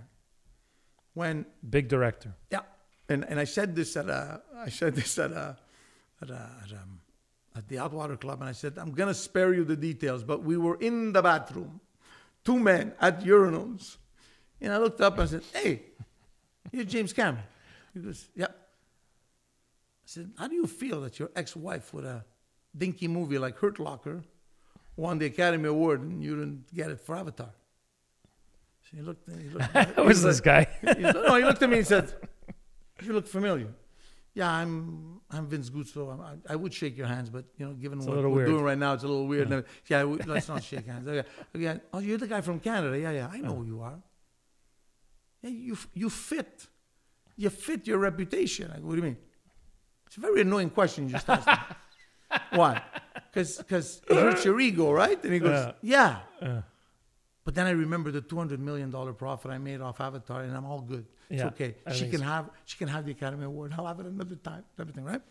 But i in that ensued an- Yeah. an, incredible friendship and ensued a discussion, which was Wait, you're good friends with uh, James Cameron? well, good enough to have that if I go to LA, I can call him up, Yeah, yeah, go for lunch or whatever. That's right? very cool. And so, like, he won't put me in a movie. You know, No, no. he says you're a reality show Yeah. star. You're not. But that's cool. You're not an actor, right? Yeah.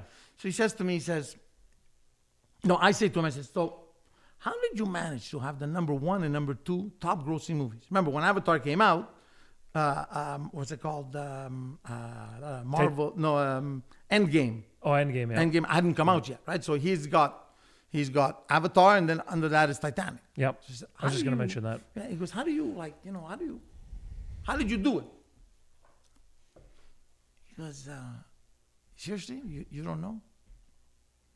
No, I don't. Are you gonna tell me that because you're a genius or something? You know, because you know we had become friends enough to like I could tease him. you realize it's the same movie, right? The premise is the same. The love story and everything. Yeah. Yeah. I what are you talking? It's the love story. Bon. so basically, we're in a we're in a phase right now in our industry where the Marvel superheroes, if it's not something that's already so, when the first Iron Man came out, it, it was somewhat of a flop. I thought it was cool. I thought it was cool. When I came out of the movie, everybody said, "What did you think?" Call me Iron Man. Mm-hmm. You know, like Yeah. this is like I thought that was the original was the best one. yeah, Yeah. Well, yes, but the mass didn't go for it. Right. Right. Then they saw it, you know, mm-hmm. and so so basically, what's going on now is this whole thing of we need to change superheroes. We need to make inclusive superheroes. We need to do this and we need to do that. Guys, you're burying the story in in all kinds of political correctness, and so it's making the transition a little more complicated. But what we've seen is that Barbie made a killing. Okay, so now So that was good. Yes, a very good movie. For so you can tell now that there's a, a changing of the guard. The generation of, I call it my son Angelo, 26 years old, my son Vittorio, 24, they're on their way out. They're no longer going to be the regular moviegoers. They're going to be the the Godfather's coming out. Oh, now that we're going to watch that because it's supposed to be an incredible movie. So it's going to grab everybody. You know, so Op- uh, Oppenheimer brought back a whole bunch of whiteheads, as I call them. You know, tête blanche. You know, Yep. and so. But what filled in the auditoriums was Barbie. The new generation, they're, they're so used to all kinds of other stuff for effects that effects are no longer impressive. Now, I want a story. Episode 150 of the Drive By Podcast with Vince Guzzo is sponsored by Les Délices Lafrenaie. Simplement délicieux, simply delicious. Vince walked into my brand new studio. And uh, even though he uh, said hi, gave me a nice warm welcome, even before he noticed how nice this studio is and he walked in or anything, first thing that caught his eye was the boxes from Les Délices Lafrenaie. You could fit about four pastries in here, maybe about six to eight in here. He opened up the boxes to find an empty box. I said, Vince, these ones happen to be prop boxes, right? Uh, but uh, there's always pastries flowing at the Drive By Studios. And I also got you, I did, I also got him an Italian panino filled with uh, cold cuts, favorite cold cuts, which they'll do and press for you at the Brossard location. You could check them out there in the deli section, or maybe you're looking to get uh, nice coffee, middle of the day. They have the pastries displayed now, more cakes than ever in their newly expanded store. And you could do some grocery shopping with Italian products direct from Italy. Five Montreal locations St. Leonard, Rosemere, Pointe Claire, Montreal West, and Brossard, Les Délices, La Lafrenaie. I want to feel butterfly, Something. right? Mm-hmm. In other words, love story, Titanic, Avatar, same ending. Same structure. The couple doesn't end together. No. the woman dies. In Titanic, the guy dies. Yeah. In the other one, they, they separate another way. You know, like, so the movie business is, like I said, I, I would give it another, I think 2024 is going to be a big year. I think what we've done in 2021, 2022 is we've gotten out of the way this whole thing of people want to stay home and they want to watch everything at home. I think people want to get out now. I think people want to get Yeah. out. I think people, you know, and it's the same thing when I think there was a, there was a, there was a, um, a, a poll that recently said that nightclubs are having a bit of a hard time uh, because the population is getting older. No, it's not. That's not why nightclubs are having a hard time. It's because they're, they're just not adapting to the new 15, 16, 17, 18 year olds. You have to change with Got to the change it up, yeah. Yeah. right? And so They're using the same formula. That's right. All like, these like I don't go. Like I haven't look. I I, I I I can put it this way. I was relieved of my obligations, so I could have gone to nightclubs every night if I wanted to, but I never went. Why? Because that's not where I want to. Like I don't want to meet somebody in a nightclub. I don't want to meet somebody in a. I, I don't even want to meet somebody. Maybe I already know too many people, right? You know what I'm trying to say? You don't need to know And more. So, that's right. And so, people change Yeah. our tastes change.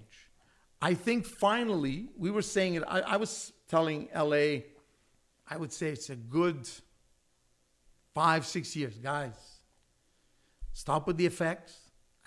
I, I need a story. I need to cry. not because I want to cry. I need to cry. You need to, you need to take advantage of me in my emotions. You got to Yes. give me the roller coaster of emotions. which is the same in television, radio, That's right. and they haven't changed with the times. And because you don't change with the times, you're not giving the audience that emotion, That's right. uh, right? And and relating to them. Same thing with the movie industry. That's right. That's See, the that's- threat to your business. That could be going downhill because That's of right. that. And that's why even the reality show. So, Yeah. you know, uh, I renovated the house and I got a lot of, uh, a lot of new pop art. You know, very, Like this stuff in the back. yeah, like a lot more young. Like, I mean, if you know, if you come to the house, it's it's it's a totally different vibe, right?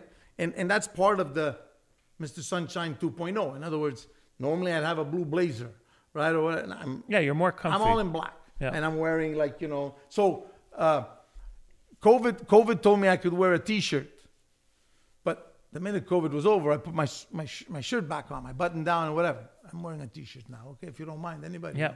Uh, you know, and so all that to say what? To say that I've pitched uh, a new concept reality show, which is let's not have a partially scripted reality show that we're going to pretend is a reality show where a bunch of girls are going to date guys, break up with them, and then make controversy and then do a few sex tapes here and there to make even more. Mm-hmm. Let's, let's have a real reality show where some guy's in his office and he's pondering the meaning of life that day. And I can tell you that it's more than one episode to ponder the meaning of life. and then when you got kid number one who says that, I want to get married, you're insane. Don't do it. So, you know, like that. And There's so much.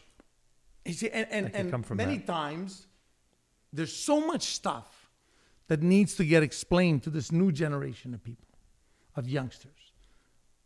Because when I say to people, so I have a friend of mine, uh, paisan of mine, uh, who comes from the same little hometown as my parents do, whose uh, son got engaged. And so, you know, she posted on Instagram and this is, so I text, I, I, I DM'd her direct and says, you didn't want to tell me ahead of time, huh? When I was with him two weeks ago, because I would have convinced him not to do it. She said, shut up. They all have to make their mistakes. Yeah, but did you at least tell him the mistakes not to make? Shut up. He has to learn by himself. So what are you telling me? It's okay. Nowadays, everybody's allowed to one divorce. And that's when I said to myself, look at how, look at how frivolous divorce has become. Because everybody does it, it's okay. it's okay. Right? Yeah, that's another And- thing, yeah. And I had a discussion with, uh, with, uh, uh, with some women and some men, and, and I said, you know, the biggest, the biggest selfish pitch that I've ever heard from lawyers and couples therapists is, it's okay if people get divorced. The kids will be fine. Really? Which metrics are you using? Because I haven't seen one metric that says that That ever kids happens. divorced Yeah. people are in a better situation than when they're in a you know in, in, in a in a united family like i'm mm-hmm. not understanding what you're saying and that's where the problem is is that the thank god they're really on the way out the baby boomers i think their own selfishness has created a society that's a little lost I agree. I sat down, not with my son. I sat down with the girlfriend. Do you guys know what you're doing? Do you know what marriage is? And, and they were like, No, no, I just want to tell you. Because right now you guys are in love. So the fact that he leaves the seat up, it's okay, I love him, and you put the seat down. Trust me, I've seen people get a, get a divorce over a goddamn seat. Put it up, put it down. You know what? Buy a Toto one. Spend 10 grand. Buy the Toto one. It's going to go up and down by itself. And we're all good. You save yourself How much? 10 grand? 10 grand. You save I'll yourself a, you save yourself a million dollar legal bill from a divorce, right? But the truth of the matter is, we don't communicate anymore, No. right? And and if we do try and communicate, then you become a pain in the uh, pain in the ass, like you. You know, like you're too controversial. What does that mean? You notice I don't. I'm not. I don't consider myself controversial. I consider myself polarizing. I put you at extreme poles Yep. because that's what people want to hear. Right? The minute I say that, you know what happens? Oh fuck! I can't even criticize him anymore. He criticized himself. Exactly. But I don't consider being polarizing being an insult. I consider it being, I put my cards down on the table up front. Yes. If you're going to talk to me like a whack job and you're gonna tell me no, no, because Yep. No, you, right. you know I don't want to have a discussion about the environment, right? Because that we should be more respectful of our planet, and I'm again, Absolutely, all yes. in. I'm Yeah. all in. Yeah. But you do realize, right, that they're talking about bringing back nuclear power. So now, to avoid carbon emissions, we're going to go to the nuclear because we seem to have forgotten what happens when one of those things goes goes wrong. Chernobyl, Right. et cetera, et cetera. Or when a plane decides he's going to fly out of route and dive into it, maybe, right? Because he, he went into two towers. Maybe it was Yeah. gonna, yeah, so you never know. Right. It's, it's a little crazy. But what what kills me every time is why do people have to talk to me or to us? Mm-hmm. You're including me in this group, Yeah, because because when I have a politician Yeah. say up front, if we do this, this, this, we will reduce by four percent, uh, no, by four degrees, the heating of the planet. What are you talking about? Where do you get this from? There's not enough data. There's not enough data on climate change. In other words, historic data. Yeah. Is historic heat, heat, heat, back down, down, down. We know we're cold, in a, there's a 12,000 year cycle. We know Right. that. Okay. But, but the data. But nobody has like- the data, right? No, it's a Okay. 100. So it's not like the movie industry that every 130 years. 15 years we can see. Yeah, you see this something. thing. Yeah. Okay, look, there's a You have real here. data Right. since it started. Okay. It's So- inception. So for me now, it's either we get politicians who are going to start saying, okay, look, guys, Mr. Guzzo said it. The minute I do a forecast of what I think I'm going to do in 2024, the day January 1st, 2024, my forecast is no good anymore. Because how am I going to, like, in other words, it's my best guess estimate. Mm-hmm.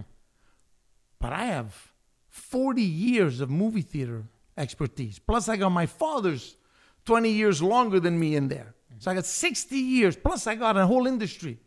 Now, some some past presidential candidate in the U.S. comes up and says, if we do this, this, this, we're going to get four percent, uh, four four degrees less warming up of the planet. Really? Because I don't know about you guys. During the summer, it gets really warm. But if I go to the Hamptons, it wasn't that warm this year. It was so-so. But uh, it's pretty cold outside right now. Yep. Well, what happened to the warming up now? It doesn't. You know, so where the problem is is it's the same thing as during COVID, right? COVID was a, a specific problem that people weren't asking questions. People never seem to ask the right questions or Right. questions in Or general. just questions, yeah, because it's seen as if you ask the question, you're being confrontational, Mm-hmm. right? So I, I asked the question. Just you saying this today gets in the hands of like to one person and say, "Oh, he's a uh, climate change denier," and you're not No, no, no, no, but at all. Look, but but but this is how people think. And- and I'll will give you- take something you said and twist it and say, Right. "He said." Look at how cold it is today. So I'll tell Vince you, Guzzo. I'll tell you, I'll tell you how. I'll tell you how. uh, Let's call it the big con, right? I, I call it the big con, the way everybody's being conned. So I was invited many, many years ago to go to Bologna, all expenses paid, and I went to see the launching of the LaFerrari, which was Ferrari's first hybrid vehicle. It's a hell of a surprise when I realized that the first 750 horsepowers were gas. And then if you needed an extra 150 to get to 900 horsepower, Just in case. then the electrical kicked in. Okay. So because back then the president of Ferrari North America was a guy called Mark, uh, Marco Mattiacci, a very good friend of mine. I made him meet his wife, uh, Montreal girl. So he's from uh, Rome and everything. I said, "Eh, "Can you explain to me the, like, I'm never going to use the batteries, right? Yeah, I know. So why did you make a hybrid car where I'm not going to use the battery? It's because we had to meet the uh, European uh, guidelines of converting cars from gas to electric. Yeah. So we put the electric at the end. Yeah, Not the other way around. In, Ita- in Italian, though, it's a ma. it's- So I said to him in Italian. pazzo, I said, no, no, no. I said, oh, Marco, ma che una presa per culo over here? Like, you're Yeah. really taking me for a moron there. Yeah. If you want, once the car is delivered, take out the batteries. What do we care? Ma- I don't care. But that being said, I did not buy the LaFerrari. But, but the 296 GTB hybrid car, V6, where the batteries are in the front of the, gas. hybrid starts. The hybrid starts. to the gas. I can switch it to gas if I want, but Right. I can start gas. I can start hybrid. Right? That's a good car. It's a beautiful car. Mm-hmm. I bought the car. Oh, you bought it. Nice. I bought it, and I, I, I seem to forget that I have to charge it. So sometimes I, it charges by itself as I'm driving, as I'm braking. I don't even know how they charge that thing. But the conclusion is that when I go from my house to the office, I don't use gas. It makes sense. Yep. The problem that nobody's understanding is that it makes sense because we pay, what, six cents? For hydro. for, for a kilowatt hour at, uh, for hydro. In in Italy, hydro costs more than the gas. People actually fuel generators to, to give them electricity versus uh, the, the, the you know the the, the um, hydroelectrical dams. And so that's where now the problem is. Is that yes, we need to find a solution. Who are the big polluters? Right? Is it really the cars? Is it really the traffic? Is it what is it? What is it? Like what can we do to reduce the pollution? So I'm not I'm not gonna I'm, you're never gonna see me in a march for the environment. There's no reason for me to be there. There's already too many people. Half of the city's already marching. They don't need me. They don't need me. There's a march every day. But I can tell you that when my son takes a bottle and he throws it in the garbage, and I say, But why'd you throw it in the garbage for? What do you mean? It's a plastic bottle. Put it in the recycling. What's the difference? The difference is that here it gets recycled and it goes into the garbage. Oh, okay. But once again, did anybody ever explain to this generation why plastic bottles were invented? Because it was a question of hygiene.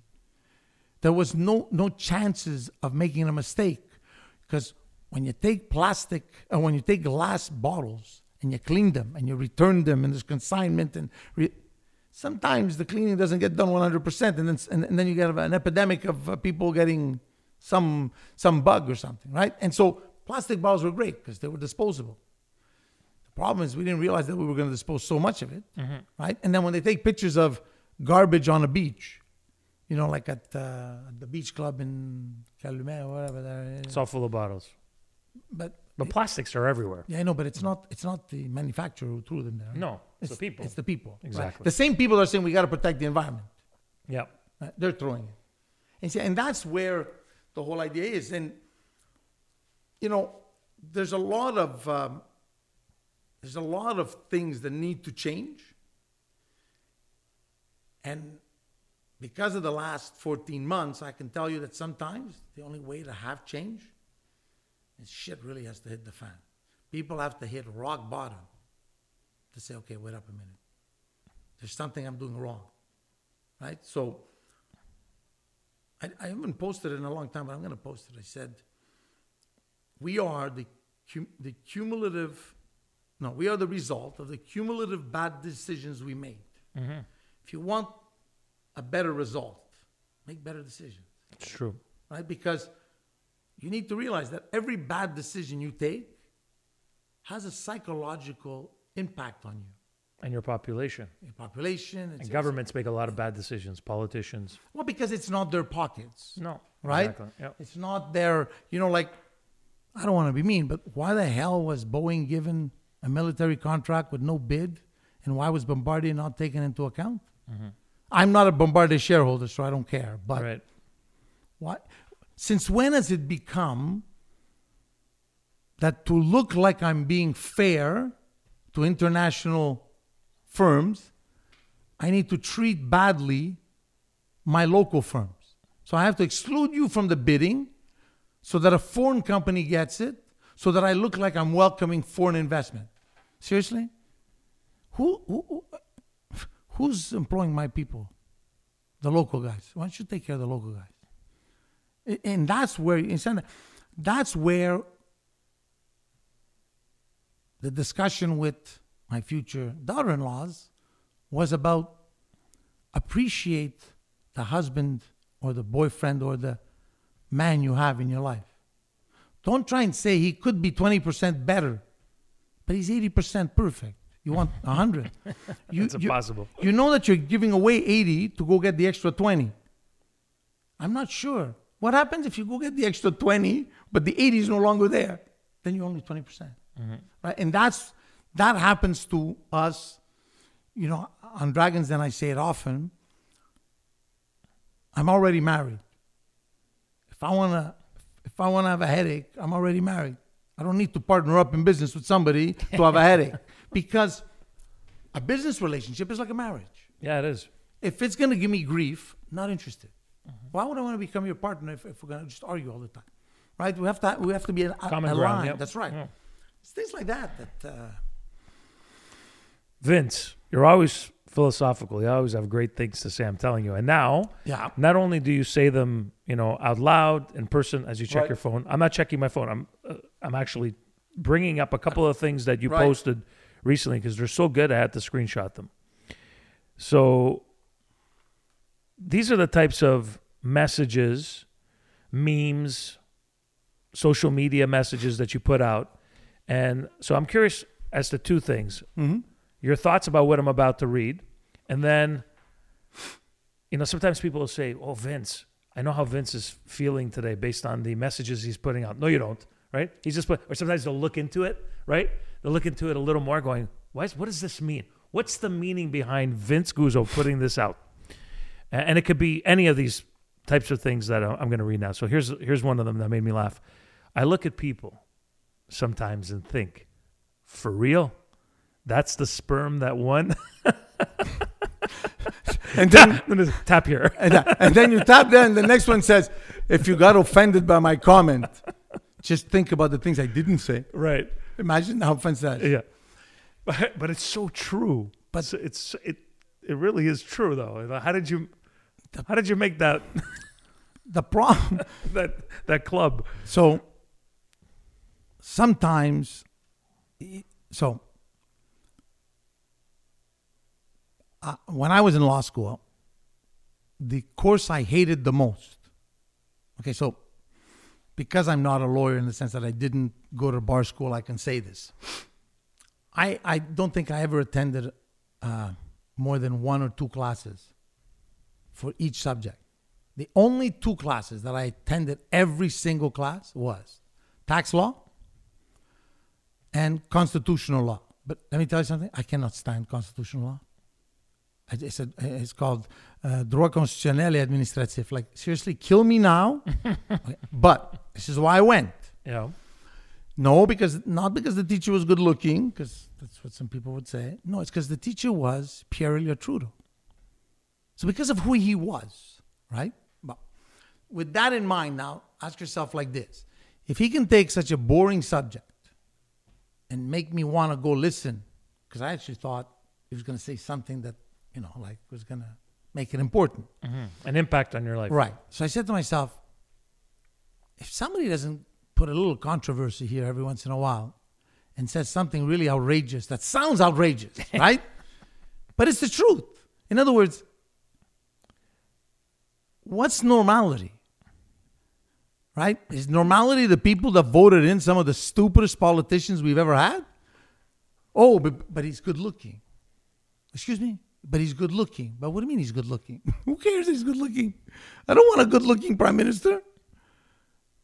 He's got a nicer set of hair than you do. I'm going to shave myself bald if it's for that. What do I care about the hair? He- he- Like, I want somebody. Or, or Actually, I have better hair. Or, or, or have headphones on Harper. No, no, what was it? It's it's because Harper was too patronizing. He was almost like an uncle. But I'd rather have an experienced uncle Yeah. running the country than my cousin was on weed. Like it just doesn't make sense. It's like like you guys are crazy. And so and so that comment is to make people realize, guys, stop listening to people around you. Just there's way more stupid people than there are intelligent people. And the problem is this. Why would you so why would you ask somebody that knows absolutely nothing about you, doesn't know what you're going through, Yeah, exactly. right? To I know what you're gonna say. Right? So Yeah, in other words, yeah. in other words, I, I, I, when people look at who my friends are, right? They say to me, "You're very selective with your friends." No, I have friends from the old neighborhood, guys that are in the construction business, not owners. They're in the hole digging. They got dirty, cracked hands. That guy, I'm gonna go talk to him about soccer. I'm gonna talk to him about who's better, Messi, Pele, whoever. Okay, like, not gonna go ask him what do you think interest rates are going to do? What do you think I should do it? Right? I'm going to go see somebody. But, you know how many young people, only swear by their friends. But who's your friend? What does your friend know about you? And this one's for, for women out there. You know, every time I see women, the way they interact, because, you know, one of the things that you didn't bring up in, in one of my posts is I, I put a lot of women empowerment through my daughter stuff. One of my biggest viewed uh, stories is about, uh, about, um, uh, about my daughter, I, I, a story where I say that I bought a, I gave a car to my daughter and I tell my daughter, go sell the car, see what you can get for it. So she went in one place and she got offered a thousand bucks. She went in another place, she got offered five thousand bucks. She went to another place, she got a hundred thousand dollars offered. Moral of the story: Know your worth and know where you have to go to get the maximum value for who you are, like the car, mm-hmm. right? All that to say what? To say, when I look at the hypocrisy in society today, everybody's good at giving advice. Everybody's an expert. Everybody's an expert, right? So the people I feel the worst for are women. Why? Because they're caught between a hard place and a rock. And I don't want my daughter to be caught between a hard place and a rock. Or a rock and a hard place. Or a rock and a hard. right? Either way.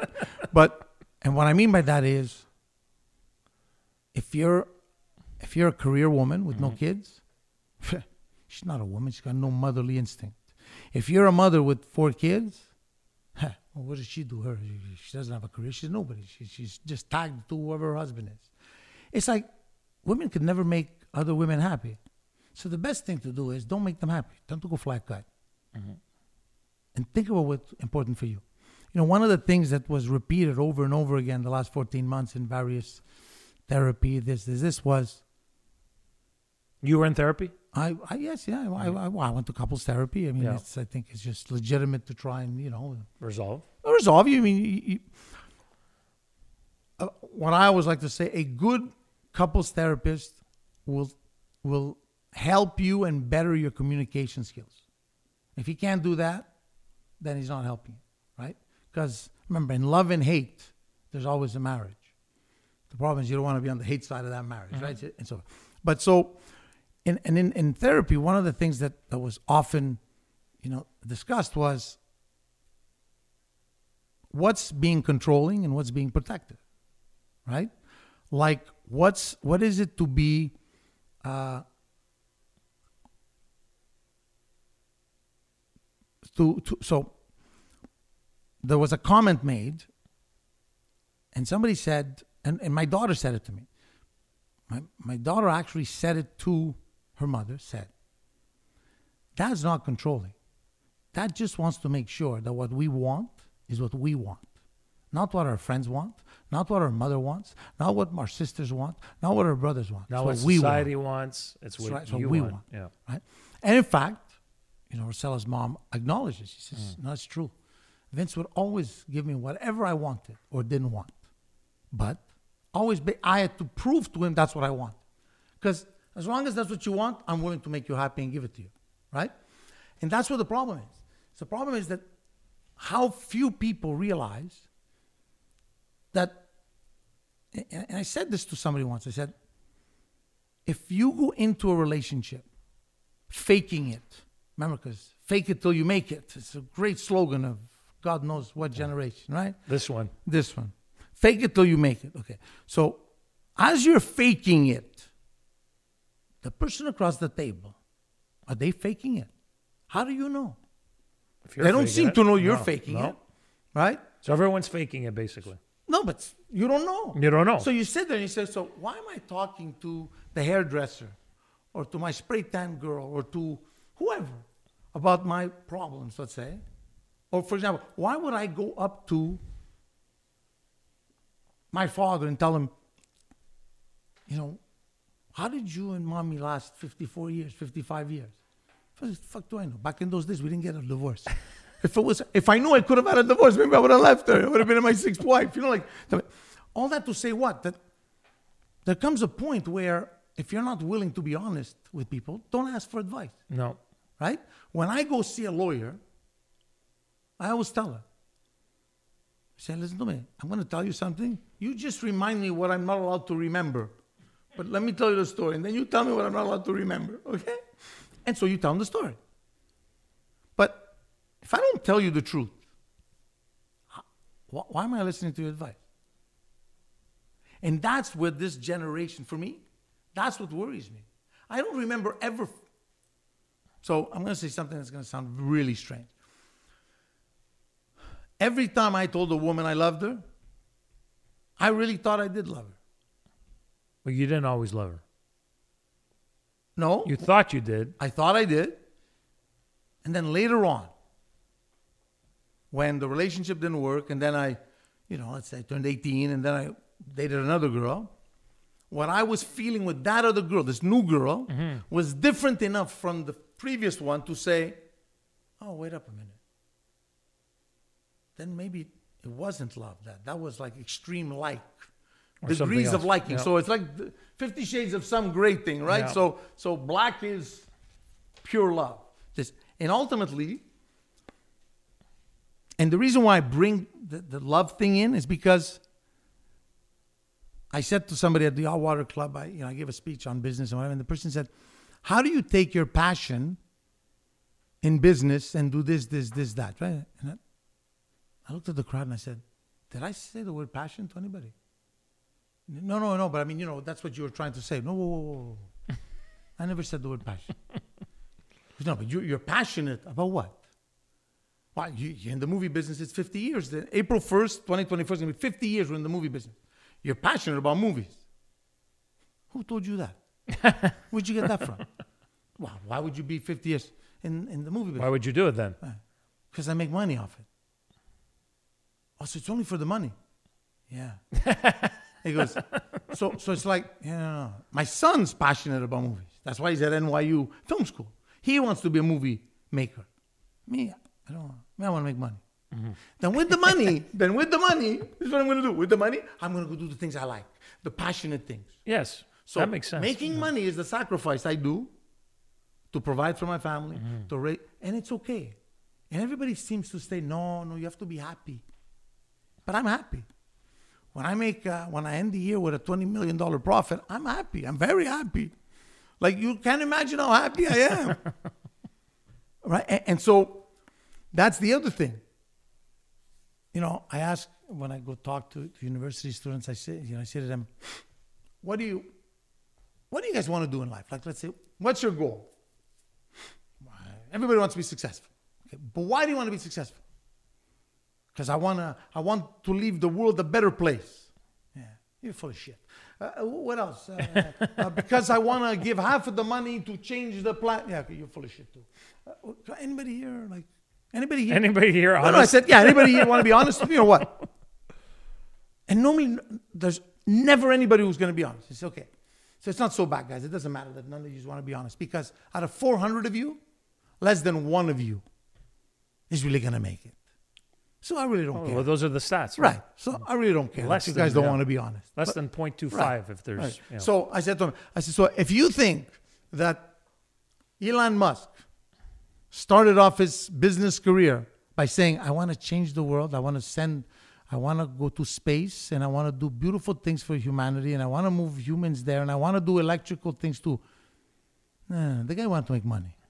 And you see it the way billionaires will go from one business to another business to another business to another, business, and they'll just churn out he, money. Exactly. Why That's is he doing that? Yeah. That's right. And then It can't be that all those businesses are his passion. That's right. Maybe one is, but not everything. That's right. And then look at um, the guy from the Mavericks. He's on Shark. Oh, uh, Tank. uh, yeah, he's on Shark Tank USA. I'm, I'm, I'm getting a block on his name. Uh, I just heard a story about him the other day. what was interesting about him is that he invented some radio app. Mark Cuban. Mark Cuban. He invented some software that I think for radio or something that Google paid him like five billion bucks for. He sold it. It never worked. Right? Never worked. His passion was basketball. So what did he do? Bought a he bought a basketball team. team, Yeah. with the five billion bucks, mm-hmm. and, and and he's got even left over.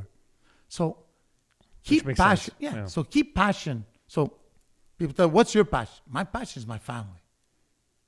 Why? Because as I told my older boys when they were younger, one day they were fighting on Christmas Eve, and I got mad and I gave them a disciplinary little smack in the, in the oh, be quiet, both of you. I said, you both of you, you're full of shit. I go, Me, when I was your age, all I wanted was a brother.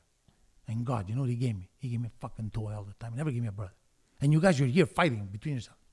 It took him about five, six years to, To answer me. how- no, yeah. no, no, to answer me. Oh, just the answer. Yeah, just no, no, because you know they, they, they were scared. I don't want to say nothing, you know. Like, then five, six years later, I told them the story.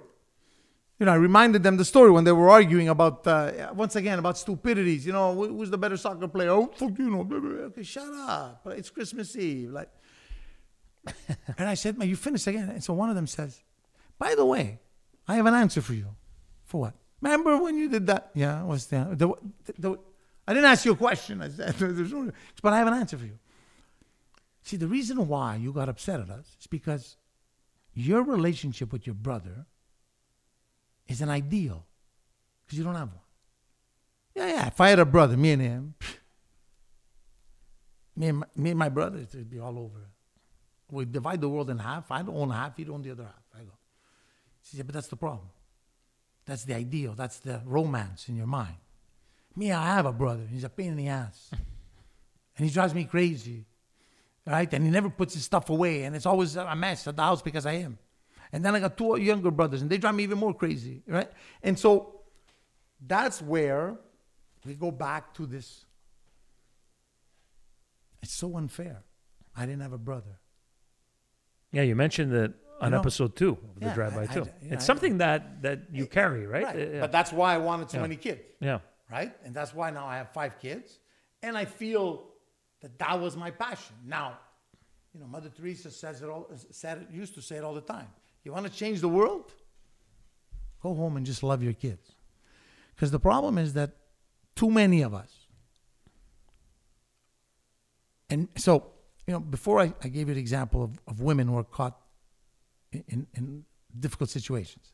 If they're career women, they're seen as non-feminine, non-motherly. If they're motherly and stay at home, they're seen as retrograde and they're from the, the you know the old country, like you know uh, has-beens or whatever. But men are caught in the same problem, right? I was having a discussion once with uh, with a woman about Freud and everything, and, and the discussion was that when, when you go to therapy and, and they do psychoanalysis, they always blame it on your mother. What are you surprised about? Yeah, it's always the woman's fault, but it is. Think about it. Who raised you? Your mother. Now, this next generation, they're going to go there, and the, and the therapist is going to have to be smarter. Man, now is it the mother who screwed them up or the father? Because even the father's involved. Yeah. But this is what the problem is. For a father to be involved in the life of his kids, the same way a mother's involved in the life of her kids, it's very different. Very difficult and very different. Why? Because it's still expected that a father is going to provide. If he provides, he doesn't have the time to give you as a father. If he gives you the time as a father, he can't provide what he's supposed to be providing, and therefore you may not be getting the benefits of what money would bring. So you have to, it's a balancing act, right? And why is it that grandfathers are better grandfathers than they are fathers? Because now they have the time to give to their grandkids, That makes sense. right? And you know how many sons have told their fathers, Why did you treat me so badly and you treat my son so nicely? Yeah. Because I wasn't treating you badly. I didn't even know you were there. I, had to, I had to raise money because I had to make the money, your mother had to take care of you. Mm-hmm. you know, So I had to better the overall family situation. These are the problems that I think couples today don't talk about. Mm-hmm. The future generation. But do you think that's why? Because I've talked about it on my podcast, some of my solo casts. Do you think why this is the reason why the boomers and Generation X have almost, you know, handled with kid gloves? They've they've because of the way they were treated, like you Right. said, right? Now they're treating. Now they're very hands on when it comes to their kids, and therefore by coddling over them, they've created this generation that is very different from us. And I think that they didn't have to, back in the day, we didn't have two working parents. Now there's two working parents. And it's like, oh, yeah, back in the day, I remember uh, dad wasn't around, or, but nowadays that's changed a bit. right. No, the dynamic. Therefore, is that possible? So, it's changed, but what's also changed is, and I think I posted it yesterday when I said, having a bond with your children is it's a very sacred, uh, you know, rewarding thing. Because the truth of the matter is, I have a feeling that we all give time. See, so because the work week changes a little, right? So it's no longer as crazy as it used to be on a work week, right? Now we work at home. Uh, people, uh, you know, uh, you know, teletrabajo and the whole thing. So people are, are home all the time, right? But it's the bond that's missing. You know, this generation, and and that's why, you know, M- Michele Romanow wouldn't be happy me saying this, but that's why I'm a little happy that Silicon Valley took a big hit and, and now everybody's reevaluating tech differently and they're and they're being more logical in what they're doing is because the problem with tech was that it dehumanized the childhood experience. It made, you know, like, and, and I think I said this on the last show. I, I was at a, I was at Maison Boulud with, with all five of the kids, and, and the younger ones were really young, and they all had iPads, right? And and and me and their mother were there, and we are talking and this and that, and we are talking with the older ones or whatever, whatever. And there was an older couple not too far away, and you could tell the judgmental, like, "Ugh, look at that, look, you know, the whole family is. And I didn't say anything, right? And then when I was about to leave, I paid the bill, and then I walked by them, and I said to them, they were French Canadians, and I said, "Excuse me," you know, I spoke to them in, in French. I said, "Excuse me, look, you can judge me all you want. I just want you to realize that instead of judging me, you should be thanking me because of those iPads. You had a very peaceful dinner, because or else they were not manageable. They're gonna go. They were gonna like, like you were gonna, you were gonna, you thought you were gonna be in a nightclub." So thank me instead of looking at me crooked and rolling your eyes at me. Oh no no no no no no! I'm sorry, sorry, sorry. No no no! It's okay, it's okay, right? But that's where the problem is. Problem is that, con- in the name of convenience, we've lost humanity. Right? It's convenient to have. To just give the iPad. my phone's right here. Okay, Yeah, it wants yeah. to talk to me. It's convenient. I can just text Vince when I want. Mm-hmm.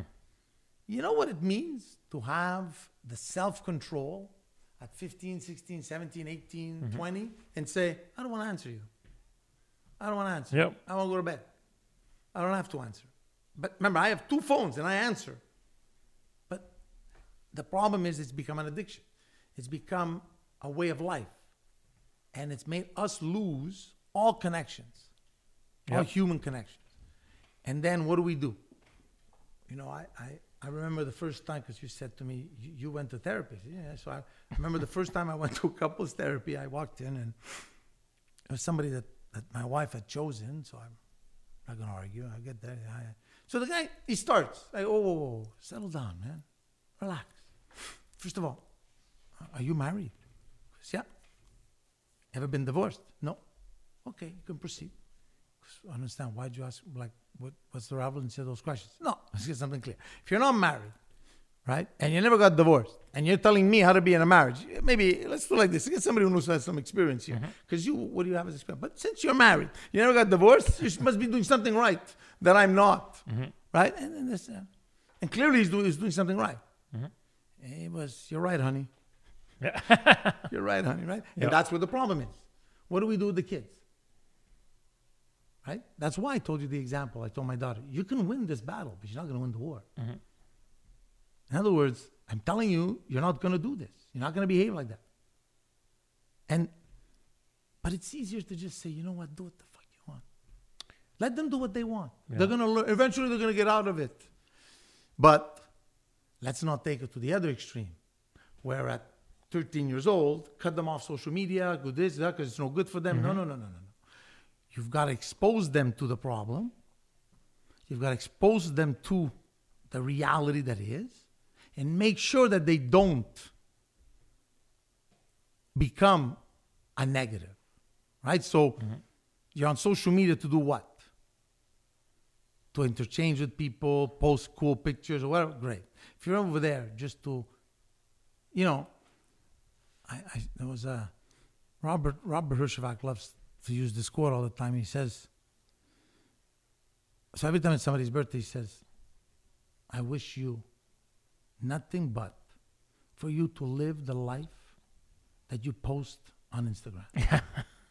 Because you know it's not really you know, happening. they're not true. That's right. Yeah. And that's where the whole key is, you know? So Well, that's the whole fake it till you make it that you were talking about. Right, and it's, the whole generation that what's more important is appearances. appearances as opposed to what's really going on. And what's funny, what's funny is this.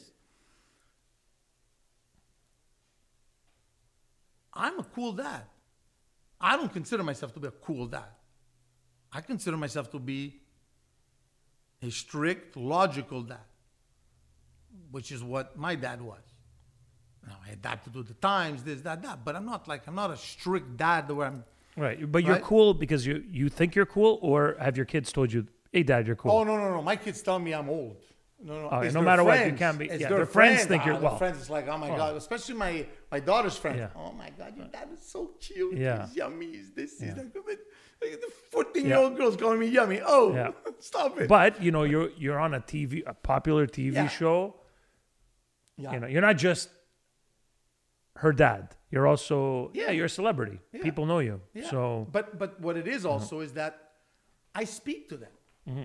So you know, I had my daughter's 13th birthday at the house. I had 40 kids, and I was in my office, and they were coming in and out of my office and asking me questions, and I would t- explain to them stuff, and then I'd go eh, see where they are and this and this and that, and and it was it was like I gave them the time of day.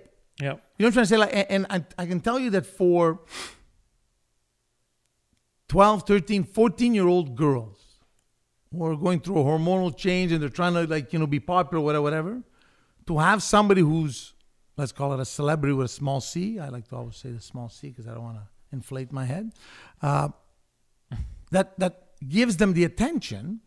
In fact, one of them said to my daughter, said, it's so cool that your dad actually speaks to us and speaks to you. Like my dad walks in from work, I don't even see him.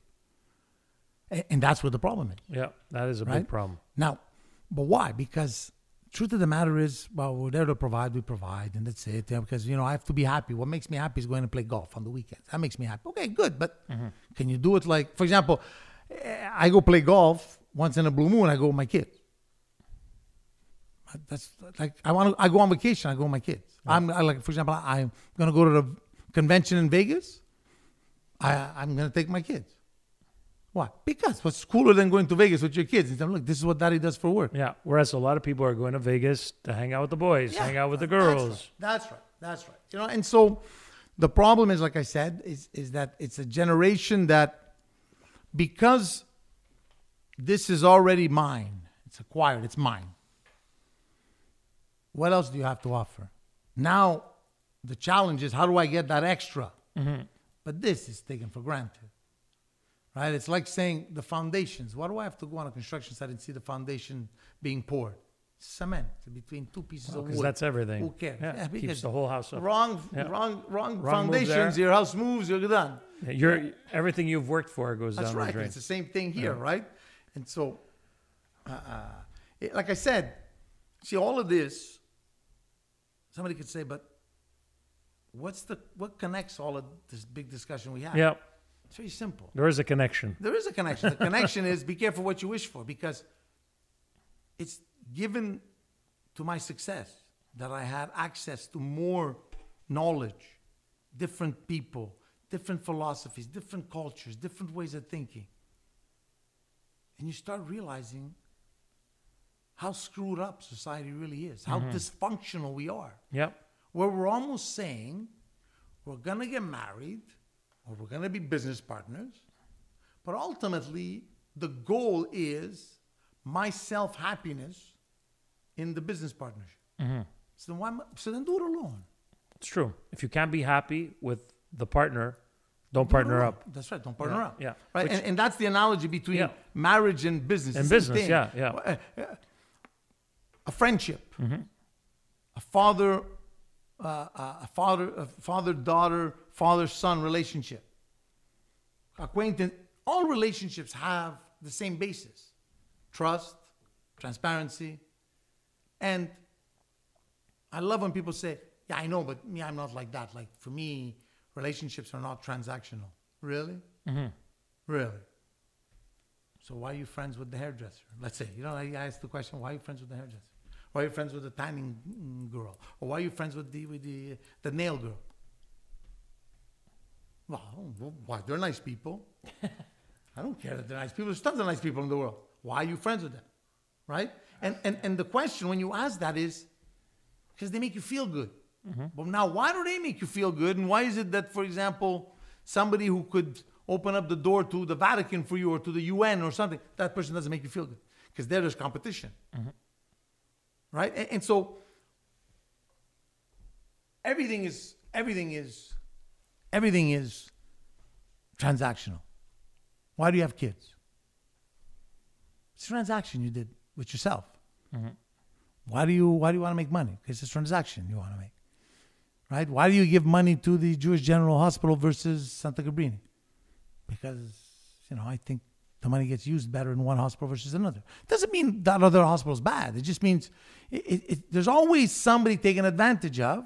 But in one hospital, maybe they're okay with me asking for accountability. In the other one, "Oh, bye. Oh, oh, amongst Italians, bro, you're gonna you're gonna question a paisan. Fucking right, I'm gonna question a paisan. Question a paisan way before I, I- because once again, who betrays you? Yeah. The paisan, the friend, Right. family, not the, The person you know, not the person not you the know. person that No. didn't expect you to give him anything, Right. And now they're owing to you something. No, that's so true. You know, so It- and that's It is true. yeah. said a lot of great things today, Vince. There's no doubt about it. Here's here's a, a tweet that you made the other day. I think it was the other day. I'm almost sure this was December 1st. I could be wrong. The more you sell, mm-hmm. the more you lose money. If you're not making money, how do I? I could even hear you saying it. How do I make money? CBC Dragons Den. Yeah, but so Because I hear I hear you. I hear you when you're on the show and somebody is pitching, right? I hear you say similar stuff to that a lot. Right? Hmm. But so the only regret I have about Dragon's Den is that sometimes I feel that when we're editing, so you know, most show, mo- um, most pitches go anywhere between half an hour to an hour, and you get six minutes. Right. So they're even lo- wow. Yeah. So the first two years, I used to have Sal, uh, John Ruggieri, a bunch of friends of mine. He just send me text message. What the fuck? Why don't you ask him this? And why don't you ask him that? I did. I did. They cut it. Yeah. Because they didn't try. This year, for some reason, they're they're they're realizing that maybe there should be a lesson for every pitch. Something has to come out of it. If there's no deal, something has to come out of it, right? So my problem is, and I said this, like I said at the Atwater Club when I was there, I said, don't don't come to me and say I have this great idea. This is the product, and and to make it socially acceptable, I'm going to give ten percent of my profits away to charity. What? Why don't you do this? Keep the money in the company, pay yourself dividends, and do whatever the hell you want with your money. Don't take my money, okay? Don't give away money that you didn't make yet.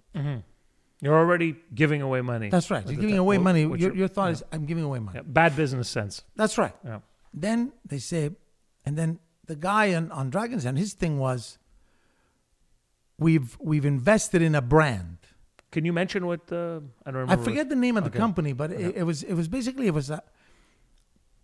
th- There were three people. If I remember well, there were three people who all three of them worked in the garment industry, and they made this super product, which you could customize on their website, and they, like, you get this incredible winter jacket that's got everything you need: pockets for your cigars, for your vape, for this, for that, anything you want. Okay, It's a custom jacket. custom jacket The way you want it. Yeah. Yeah.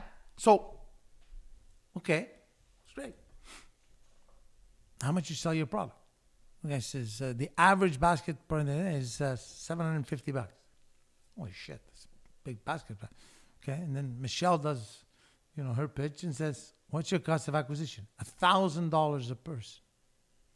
Wait up a minute. Thousand dollar A person a person. to acquire the sale. Wait up a minute. Let me understand. Did you just say that it cost you a thousand bucks to sell seven hundred and fifty bucks? Yeah. The hell do I want to be in business with you for? The, if I increase your sales, Yeah. I'm going to kill myself. I'm shooting myself in the foot. Yeah, but that's the cost of building a brand. Oh, I hear that all the time. Hey, That's on, the man. line, yeah. Come on, man. The cost of I building a built br- I built the brand. right. Okay. I made a profit from day one, Right. and I invest part of the profit in the brand building. Yes. But I'm not gonna Start not- off, that's yeah. right. And and so the mentality that he was using or they were using was the tech mentality, which is I invented this app. It's not important what my burn rate is. It's not important that the that the app is being downloaded for free and I make no generate no revenue. That's not important. What's important is that I have a million downloads. And Silicon Valley is gonna pay me this much and I'm gonna get, you know, one day I'll get Uber. Right. But Uber's never made a penny. Like they've never made a profit so far. And as much as everybody think about this. Look at how Netflix is changing their business model. Look at how Netflix is now talking about brick and mortars. I heard that. So that is true. Yeah. Yeah. And That's think- interesting. Think about how that is from a company who was all about streaming, was was basically announcing the death of movie theaters for their survival, and COVID, who was supposed to have killed us, You're still here. seems to have killed him. Mm-hmm. That he has to change his whole business model. And yesterday I had some time off. I just wanted to relax. And I went to Netflix. It took me 40 minutes to find something that I watched for 10 minutes and then I said, it's too boring this thing. And I, and I left. and I went back to work. I said, I might as well go work. Because if I'm going to watch these stupidities, I don't want to. And then I went on Crave and I saw something about Bookie. I saw uh, episode, it was uh, season one. Uh, it's a show called Bookie. Okay. It's really funny. It's about gambling? No, no, no. It's about uh, it's about um, uh, a loan shark and and and uh, uh, book holders. You know, the, uh, but it's it's with that guy, um, that Italian guy out of the U.S. Uh, he's a comedian. Not Sebastian Maniscalco. I oh yeah, it is. it is. It is, oh, I know. I know. yeah, I know the movie Yeah. exactly you're talking Yeah, about. But it's not a movie. It's a, it's a It's a, it's a, it's a, a TV series. yeah, TV series. So I watched the first two episodes. It's funny. It's, Yeah. you know, like every once in a Well, while. but he is a. I, I thought he was a gambling. Uh, I thought it was gambling. I'm almost sure a bookie. Yeah, yeah, but it is, is. a book, you know, but it's about the gambling. But, Yes, yes, but- yes. Okay, no, but I thought you meant, Yes, yes. is it like a documentary about Oh, no, no, no, no, no. It's a comedy stuff. Yes, yes. And so, so the truth of the matter is that, is that, you know, you know, and, and I can give you the example of Kodak. Kodak ran the film industry. That You couldn't make a movie without a Kodak camera. Mm, forever, Couldn't- yeah. yeah. What happened? Some guy invents a digital. By the way, some guy in their own offices invents a digital camera, and they say, "You're crazy. Get Mm-hmm. Yeah. out of here." He takes it to Sony. Yeah, and that's it. Uh, I think it was history. 11, 13 years later. wild. Mm-hmm. Kodak's bankrupt. Think about it, and they're no longer in. They don't exist per se as a as a, as a corporation. Uh, they're just a brand that sits in a in a leftover company like you know like G like uh, General Electric. Mm-hmm. You know, gone. You know, Why? Because people don't adapt. They don't change. They don't, and so it's hard to adapt. It's hard to evolve if you don't if you don't if you don't analyze your whole cheminement. Right. And my problem is that we've given too much importance to school, to grades, right? So I always tell my kids, I want, I want a degree. Like, I want a law degree. I want something. Like you're not just gonna, If I'm Quit. gonna, especially if you're gonna, yeah. Like you Take gotta, care. You got to because this is what university should be used for. University should be a testament to your ability of resilience and of learning. But what you actually learned, I don't care. Because when you come and work for me, I'm gonna have to I'm gonna have to reprogram you all over again. Because because what what your prof- yeah, it's completely different. so, so I like professors. So, but but because sometimes I say this, and every professor in the world is going to DM me, and they're going to get really upset me. Professors, and some of the people who have marked me the most, are teachers, professors. Mm-hmm. But the ones that marked me the most were not the ones who tried to teach me a course. The ones that taught me the importance of being able to learn, to be like clay, malleable, you know, and, and, mm-hmm. and because if you think about it, when you go to law school, most professors in law school are people who can't make it as lawyers in the outside world, but yet they're they're training. They're Yeah, most people that are teaching are people that are not socially in the field. That's right. Yeah, Yeah. for a reason. Right. Doesn't And mean they're they're bad. It means they're they can Doesn't mean teach it, but they can't do it. doesn't mean they're bad, but it also means that they have zero on the back. So Yeah, they haven't fought the. I, I want if if if I got to go to war with somebody, Mm-hmm. I want a general that didn't come out of West Point, and he's got a PhD in military strategy. I want General Schwarzkopf, who Coming was there. from- yeah, who he was was on the ground. He goes, "I know how many people die. I know the horror of war." Yeah, I get it. So it's got to be quick in out. We're like, we're not staying here 20 years. Mm. We're like, we got to go in, destroy, and get out, right? And as sad as war is, you know, people say, you know, in war it's so sad, innocent people die, children die. Yeah, that happened also in, in with the twin towers. Mm-hmm. But you know, the children that didn't die, they may have been worse off because they were orphans. They, they grew up with hate, anger towards a community that didn't do anything because it's a mm-hmm. bunch of terrorists that did something wrong. Yeah, not it wasn't the community. community. It's it wasn't, never- it wasn't the, the community. it's that, never the community, And, yeah. and that's what the problem is. Yeah. Is that we're being manipulated all the time. Yeah. In, and, and, and death is the ultimate horror. No, it isn't. The ultimate horror is being tortured, being abused, being taken advantage of, uh, m- m- made to feel that you're not worthy. That's a lot worse than dying. Because you die, you die. you know? It's over. Yeah. Death is like stupidity. When you die, you don't know you die. Yeah. It's like the stupid people. They don't know they're stupid, right? It's the same thing. But and those are the things that. So, like I said, to put it all together, it's basically that's what. Be careful what you wish for as a book is. It's 54 years of my life as a retrospective of what I learned, why I believe that's what it is, why I thought this is what it was at this age, and why I realized that this is what it was at another age, and why happiness is is bullshit. It's bullshit. Like what, what's what's happiness? You know, we live in a society where I want to be happy. I want to feel accomplished. What the hell does that mean? And does it mean the same thing to everybody? No. There you go. Uh, I'm a mother. Okay? I'm a father. Right? And your mother must have told you this. My mother says to me all the time, I carried you for nine months. And what does that mean? Mm-hmm. That means you're a better parent because you carried me for nine months. Mm-hmm. We got during those nine months, me, I wasn't even aware. I don't know if you ate good, you didn't eat good. I don't, know, I don't care. Right? The truth of the matter is this: is if we're going to gender neutral bathrooms, can we say, can we put aside mother, father, and say, I'm a parent? Now, what is it that my child expects from me as a parent? What should I be teaching my children? Should I be living vicariously through my kids and saying my second chance at youth is through my children? Which a lot of people do. A lot of people, everybody, Everybody, does, does, it, it. Which which which is for me wrong. No. totally wrong. I It's agree like- with you. It's, it's, it's Everybody like- does it. You're it's right. like fuck him up now, and, Yeah. and and the damages. You won't even be around to see the damages. No. right? And that's what's sad to me, is that Yeah. We have kids. So my oldest boy works with me at, in Cinema Guzzo. I didn't ask him to come and work for me. I, He I didn't. to I didn't corner him. Yeah, yeah. And so you that have he to couldn't do come. this. I just told him, look.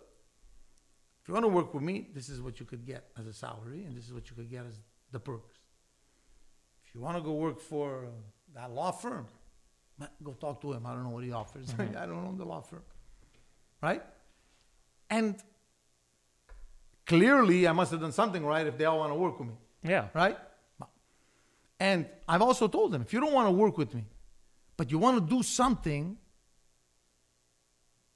yeah, maybe you know what? Maybe the family will invest in the venture you want. You'll be the boss of that venture.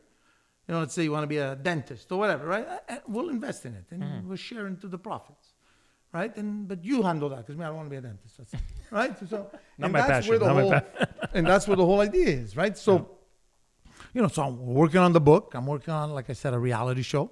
Um, but it, it's it's a reality show that it's like this podcast. It's like, don't give me any bullshit.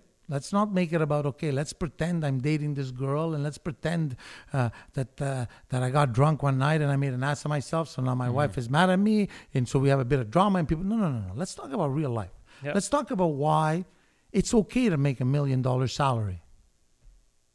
Because the truth of the matter is, how many hours a week do most people work? People are arguing to work 35, 35 uh, hours a week. I think I work 17, 18 a day, Wow. seven days a week. And now I, I, I double down.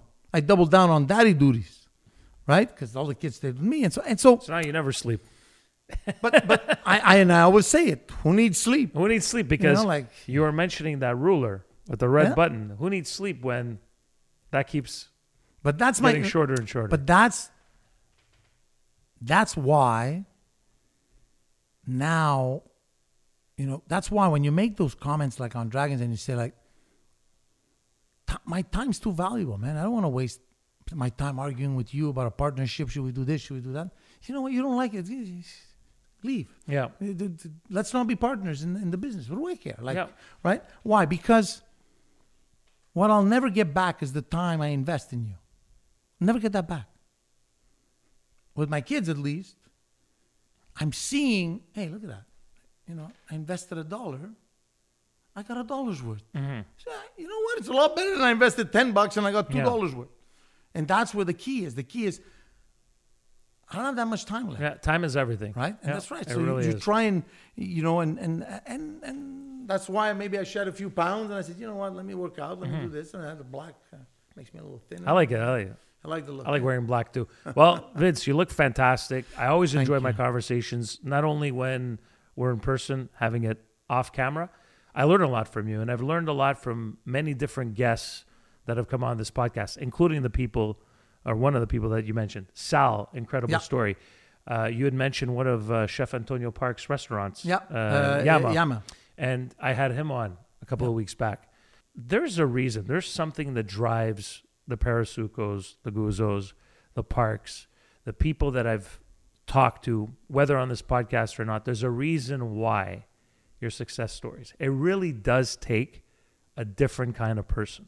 Well, It really does. it does because, but but put it this way: how how rampant do you think honesty is in society?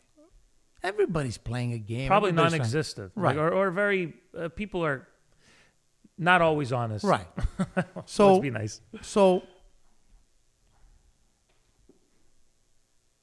what do Sal and I have in common?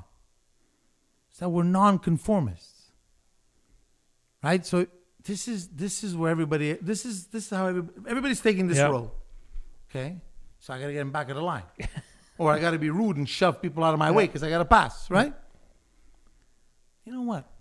Let me see if there's not another way where I can get to where I want to get. And by the way, as I'm thinking to get to the same place they want to go, I take another way. Look at that. I Yeah. realize that there's something better at the end of this trip versus that trip. Yeah. And then people say, he's a visionary. no, I just had the balls Yeah. to go off the main highway Right. right? One day, you know, I, I told somebody, this was many, many years ago, I think I was in my 20s. I said, look, I don't know where the hell I am, so there's no GPS, there's none of that crap in the car. I don't know where the hell I am. I'm taking this exit. One of the guys that's with me in the car goes, Are you fucking crazy? This is Harlem. Who do I give a shit that it's Harlem? Pull out, stop at a guy, five, six black guys are you're in front of a fire thing, they're heating. Oh, where the fuck am I? How do I, I want to get to Fifth Avenue and 57th Street? Mm. The guy looks at me and says, What are you doing here? Yeah. I'm asking you a question. Mm. Do you know where you are? Yeah, yeah, black Harlem, white Harlem, who cares? Buddy, can you give me a direction? Yeah. The guy was confused. He's like, yeah. And he tells me, right? But What do you think it takes? A normal way of thinking to do abnormal or extraordinary things? Mm-hmm. It- it- you can't think like the average person Yep. and expect to do extraordinary things. No. You can't. That's what that was that's what makes you extraordinary. That's right. Not thinking like the average person. You can't be. You can't work nine to five and expect to to be a billionaire. Maybe you're a billionaire already, and you decide to work nine to five. After that's different. yeah, After yeah, that's yeah. okay. That's your choice. But you see, and those are the things. Is you know that's was Sal's passion in the jeans business, or was Sal's passion Sal? Mm-hmm. I don't want to be poor. I don't want to live. That's what he said at the beginning of the podcast. I don't want to be poor. They were struggling. You know, he saw his uh, parents struggling, his mom, and that's it. poor. I Yeah. don't- yeah, I don't, I don't, I don't, it's- you know, like when Pumpy said, eh, eh, look, I went to someone house at a time where my family was not rich. I loved the education. I loved the friendships I made. I hated feeling so inferior because I was poor. It marked me. Marked me to the point that when my dad says, Yeah, but you know, when I immigrated here, I had $600 in my pocket. When I immigrated to Westmount, me too, I had nothing in my pocket. And he said, Well, what? Yeah, I mean, I went to school with Bronfmans, uh, Desmarais, whatever. You know, we're talking about, you know, the, Big uh, names. Yeah, yeah, you know, uh, you know, uh, so uh, the McConnells, you know, like, and it was worse than that. There was no Italians, or the Italians that were there were here, were here from eight generations. So there, there was only the name was still Italian. Nothing else was Italian, right? So you didn't fit in, Never. Yep.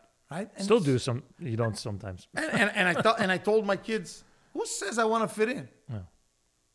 I don't want to fit in. I want my own, my own tribe, my own squad, my Exactly. own space, Yeah. and I'm entitled to it. It's my space, Yeah. right? I live in Terrebonne, right? I have my white party in Terrebonne.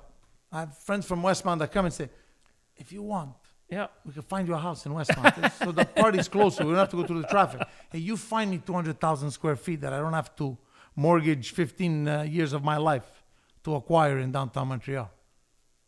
Terrebonne's perfect. I'm fine. Plus, I get away from you guys. You guys drive me crazy sometimes, mm-hmm. right? My kids, when they were offered the choice of moving to Westmount, they said, it's okay, we're good in Terrebonne. Mm-hmm. But all their friends are in Westmount. But we're okay in Terrebonne. Yeah. There's a disconnect. Mm-hmm. There's a refueling. There's a walk away. Understand? Yeah. It's very important if you feel that you don't fit in. The likelihood is that if you actually fuel it, you probably get more satisfaction out of not fitting in than of fitting in. And you'll get somewhere by Yeah. yeah. Yeah, and you may and you may change the world in a positive way that you may not even realize. In your own selfish quest to be different, you may invent something that uh, that the whole world will forever be grateful for. Right. Like when you look at a guy like Elon Musk, who you mentioned earlier, it's incredible. You know? Yeah. And, and then to see you, you notice the uh, the footage from last week when he was being interviewed, and he basically was saying, Fuck you. "Yeah, yeah, But- straight up." But that's But, see, but- look, and that was like and and legacy media, right? The former mainstream, they're like, "Is he this guy's this guy's nuts?" Like, what about if you just, you know, your your your shareholders, people see this? I don't care. F them too. You know, like just him talking like that but was incredible. Was an incredible moment. But you know what's unbelievable about that? Is that should have been an inspiring moment for the world. Yes. Because, Well, it was for many people who are tuned in. yes, but For those who are not, yeah, no, no, no, but no, it's Yeah. because because everybody said, oh my God, he said the F word, yeah. So what? right? Yeah. Oh, but I'm telling you like this by him losing his temper and saying, fuck you, Mm-hmm. And him saying, you guys, by behaving the way you're behaving, you're putting at risk the lives of so many people, this that work for us, that, that, that, that the company, that, that, that. He showed to the world that he's human. Mm-hmm. Now, some people say, ah, you see, he's human just like us. Yeah, that's the whole point. Yeah. He's human just like you. Wh- What do you have in your bank account again? What's the number again? And if you think about it, what makes his number bigger than yours is a few more zeros. Think about it. Those zeros are It's the zero. no, but you know, you're a zero. You tell someone you're Yeah. a zero. Yeah. Give me a few more zeros. right. The more zeros you give me, the more, the more, right? But that should have been the inspiring point. Yeah. Is that even an exceptionally successful person is human. So what he did is not superhuman. It's just different. Right.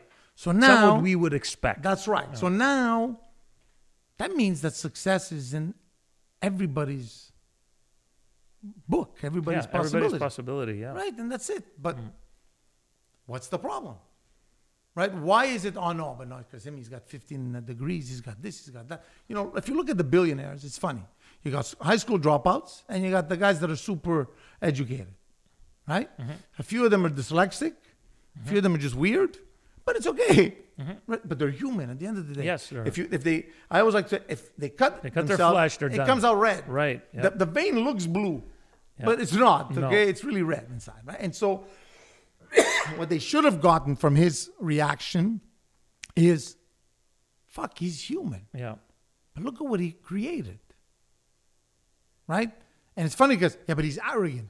Oh, because because the common guy's not arrogant, right? Mm-hmm. If you think about it, Well, there's a difference between arrogance and confidence. right? But in And- this case, yeah. in this case, he was just frustrated. Yeah. Very frustrated. But he let them have it, and it was Yeah, probably and- one of and- the best moments of the year for me, at least. You know what? I, I, I'll tell you something. It's some of my closest friends are Jewish. Okay, so I'm very sensitive to the whole anti-Semitism and mm-hmm. everything. But every once in a while, there's a horror story that happens in the world, right? And you say to yourself, let's just take a step back. Let's wait a minute. Let's have a look here. It's not because the person, you know, is black, Jewish, or whatever, whatever, that it's automatically anti Semitism. I can tell you that I was raised not to tell policemen to go fly a kite. So if I don't tell a policeman to fly a kite, he has no reason to force me down on the floor. Okay, So why are you forcing me down on the floor? Here, you want to put the handcuffs? Put the... When when I was asked to give my hands to put handcuffs, I gave my hands. They put the handcuffs on. I went in the car. That's it. I had nothing to say. What do you want me to do? You want me to get into an argument at uh, 11 o'clock at night with uh, two police women? okay. Right? There comes a point where you go along. And I could have played, I'm Italian. That's Because I'm Italian. Mm-hmm. Right? I didn't, why, would I- what do I care? I'm Italian, I'm not Italian. Who cares? And so, what I'm trying to say is that everybody milks everything, but at the end of the day, you know, I'm not going to use my, my case as an example, but I'll use the Johnny Depp and Amber Heard story situation. Do you think do you think the people that supported one side or the other realized the negative they did for the future cases? In other words, the next time a woman is really a victim, you don't think they're going to try and say, wait up a minute, can you get her psycho- psychologically analyzed? Maybe she's as crazy as the other one. Maybe it's all false. Da, da, da. And all of a sudden, real victims are going to get left behind, right? Mm-hmm. Same thing here. Okay. It comes to a point where it's frustrating to say, but if you're standing up to the police and refusing to get arrested or refusing to circulate, and you're raised to, no, no, we're like the hippies and we got to stand up to the authority of the police. Look, you're going to get smacked out. Mm-hmm. And then, yeah, if you get smacked out, it's probably not going to feel good and you may get. But the truth of the matter is that the numbers are what they are, right? Organized crime is run in Montreal by Italians. What can I tell you? So now we're going to play the cards. Oh, no, no, you see, they're all a bunch of racists. No, no, it's the truth. But you know what? If you go to another part of Canada, it's the Irish that run it. Mm-hmm. So, so you see, so there's no commonality. Mm-hmm. So it's not because they arrest an Italian guy that it's automatically because it's that. And it's not because somebody gets arrested automatically that he's guilty. Correct. And sometimes that person is not guilty of what he's being arrested for. He's guilty of being polarizing. He's guilty of being him. He's guilty, and, and let me tell you that because the decision came from a prosecutor in Quebec City, let me tell you that I thought about it for a while. It crossed said, your mind. hmm, is it possible, not possible? And then I said to myself, no, you got to stop. Because now, now you're starting to be like the victim. Now you're starting to be like those guys that say, huh, Always the victim, wrong, yeah, it's yeah. always somebody else's Yeah, fault. yeah. No, no, No, no, no, no. So Yep. if I if this happened, and whatever I was being accused of never happened, it just doesn't make sense. But so why would why would people believe this and and and, and do this? Because of me, because I'm polarizing. And that's what those six weeks of yoga, I'll call it yoga, analysis, meditation, were, were to say, do I want to continue like this? Or do I want to be more subdued? Or do I want to take a step back? And that's why when then I was asked by the kids, what are we doing with the white party? No, we're having the white party. Yeah, The show goes on. yeah, you think, uh, why would I give anybody the right to to force me into hibernation for the rest of my life? You know what? And and in fact, in the press release that I said, it, it says at the end, I hope I showed my kids to stand up against anybody who tells you you're a bad person. This, this, no, no, no, buddy. I have resilience. I'm gonna, I'm, I'm gonna fight for what is right and what's wrong, right? A- And that's what's important because at the end of the day, that's how we raise kids. We don't raise kids with words, right? My father used to always say, I would go to church more often if the priest spoke less and showed me more with his actions, right? Yeah. And it's and it's true because that is the ultimate complaint we have towards the Catholic Church is you always tell us what to do, but you guys could you do it too, right? And that's where it's important, and that's what you have in guys like Sal, Antonio Park, uh, uh, Mitch Garber, right? You, you know, think about some of the all of the online gambling stuff that's now legal. Think about all those guys that were considered criminals when they were doing it. Federal government, the, the, the, U.S. federal government was going after them, trying Yeah, to, you know, they so- closed it down. close it down, mm-hmm. this, that, that. So that's what a maverick is. But but at the basis, everybody needs to know that they have the same shot at success as anybody else. We're all born. I don't want to overly describe it. We're all we all come from the same, not the same one technically, but from the same part of a woman's body. Mm-hmm. That's where we come out of. Mm-hmm. So we all start the same way. It's how we end it that, that you know, and, and I was talking to somebody who says, I believe in destiny. You can believe in whatever you want. you can feel good. You can even believe in those gypsies that read the, the palm of my hand. And sometimes I go, you know, when I'm in Vegas, I like to go. I like, you know, and I like to speak to to gypsies and to people who are fortune tellers and everything. I love speaking to those people. You know why? Because I want to know how do you know the bullshit you have to tell me to make me believe that you actually know something, Right. right? In other words, was it the watch that gave it away that you're gonna live a life of abundance? What was or, it? or what was Yeah. it? How, and, and what are the words you use? You know that fortune tellers are the best car salesmen in the world. If they actually applied themselves to doing that, they'd make way more money. Mm-hmm. But and that's what's important is to try and understand how do I deliver the message? How do I get people to understand the message? What are the words I need to use? Right? And every one of us who is successful as defined by either our industry, by people, or whatever, has ups and downs. Mm-hmm. Right? And the fears of the down are what keep us pushing to go up. And we all have a shot at it. But don't blame the people who made money that it's unfair, that they made it and you didn't. Mm-hmm.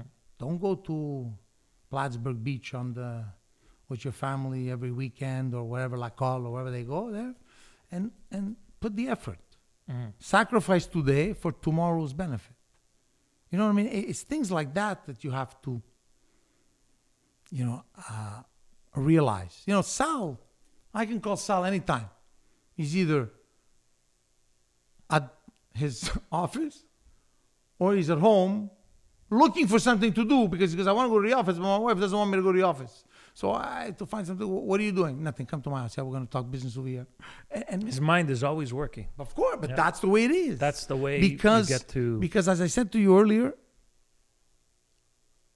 work for some reason for successful people, work doesn't betray them.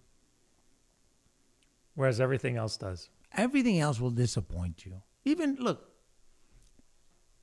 I mean, my look, my, my I think my kids are perfect. Well, you think they haven't made mistakes? They all do. You forgive them and you right, but every once in a while you say, you really honestly you really have to do that mistake. Like it wasn't obvious to you. and sometimes you and sometimes they tell you, no, I knew it was wrong what I was doing. So why'd you do it? I don't know. I just did it. Well, that worries me more than if you told me because because you pissed me off. You know, like for example, not that it's ever happened to me, but you know, in psychology they say if you steal from your family, it's because you feel you're being unfairly treated by your family. If you lie to your family, it's because you feel that your family doesn't value you. Mm-hmm. Okay, so I tell my kids all the time, don't ever lie to me. You tell me the stupidity you did, don't you ever lie to me. Too many people lie to me on a daily basis, and that's made me the overthinker that I am, trying to figure out what's true, what's not true, what's this, that, that, that. So, and so, but it's wasted time. But on the flip side, it's made me a better people's person. Right? I can get up, you know, you know me. I can get up in any auditorium without even a script. Yep. What do you want to talk about? This, okay. I'll make a speech on this, okay. And I can just, you know, vehicle that message. Mm-hmm. Uh, Well, because your message is sincere yeah, it's, and it's not scripted, Yeah. and it really comes from inside of you. And um, you're a great messenger. yep. You Thank are Uh, honestly. Not everybody has the ability to to speak the way you speak, you know, and it's in your voice. You're not trying to be somebody else. You're Vince. Yep. Vince, thank Hey, you so much. man. thank I you very much. having you on. Merry Christmas. We can still you. say Merry Christmas. Yeah. huh? Actually, Well, we I do. insist on Yeah, saying yeah, Merry we Christmas. yeah, When people say to me, no, no, say uh, Happy Holidays. No, no, it's Christmas. It's Christmas. It's It is. See, I mean, when I say Happy Hanukkah, when I say Happy whatever, yeah, you say whatever it I is. say it. That's yeah. what's- it's Christmas. It's Uh, Christmas. Yeah. Yeah, nothing you wrong with that. much. Uh, great having you on, and uh, the best in 2024. Look forward to having you back when Yep. your book comes out or whatever project comes out again, or Yep. just to shoot the shit like we always do. Perfect.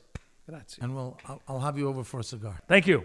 Episode 150 of the Drive By Podcast with Vince Guzzo, sponsored by Les Délices Lafrenaie. Hope you enjoyed it and hope you will enjoy and indulge in your favorite pastries this weekend at one of Les Délices Lafrenaie' five Montreal locations.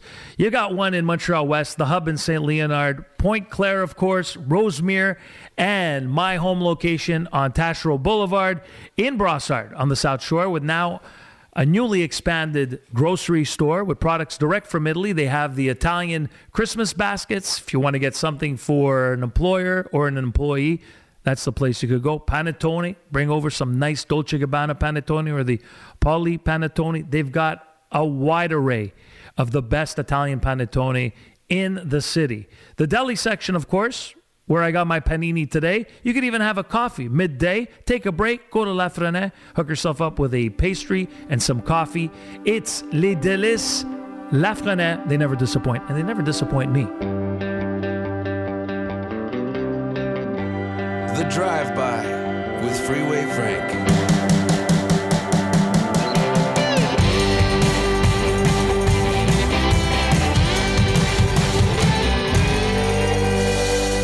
The Drive By Podcast is brought to you by Own Space.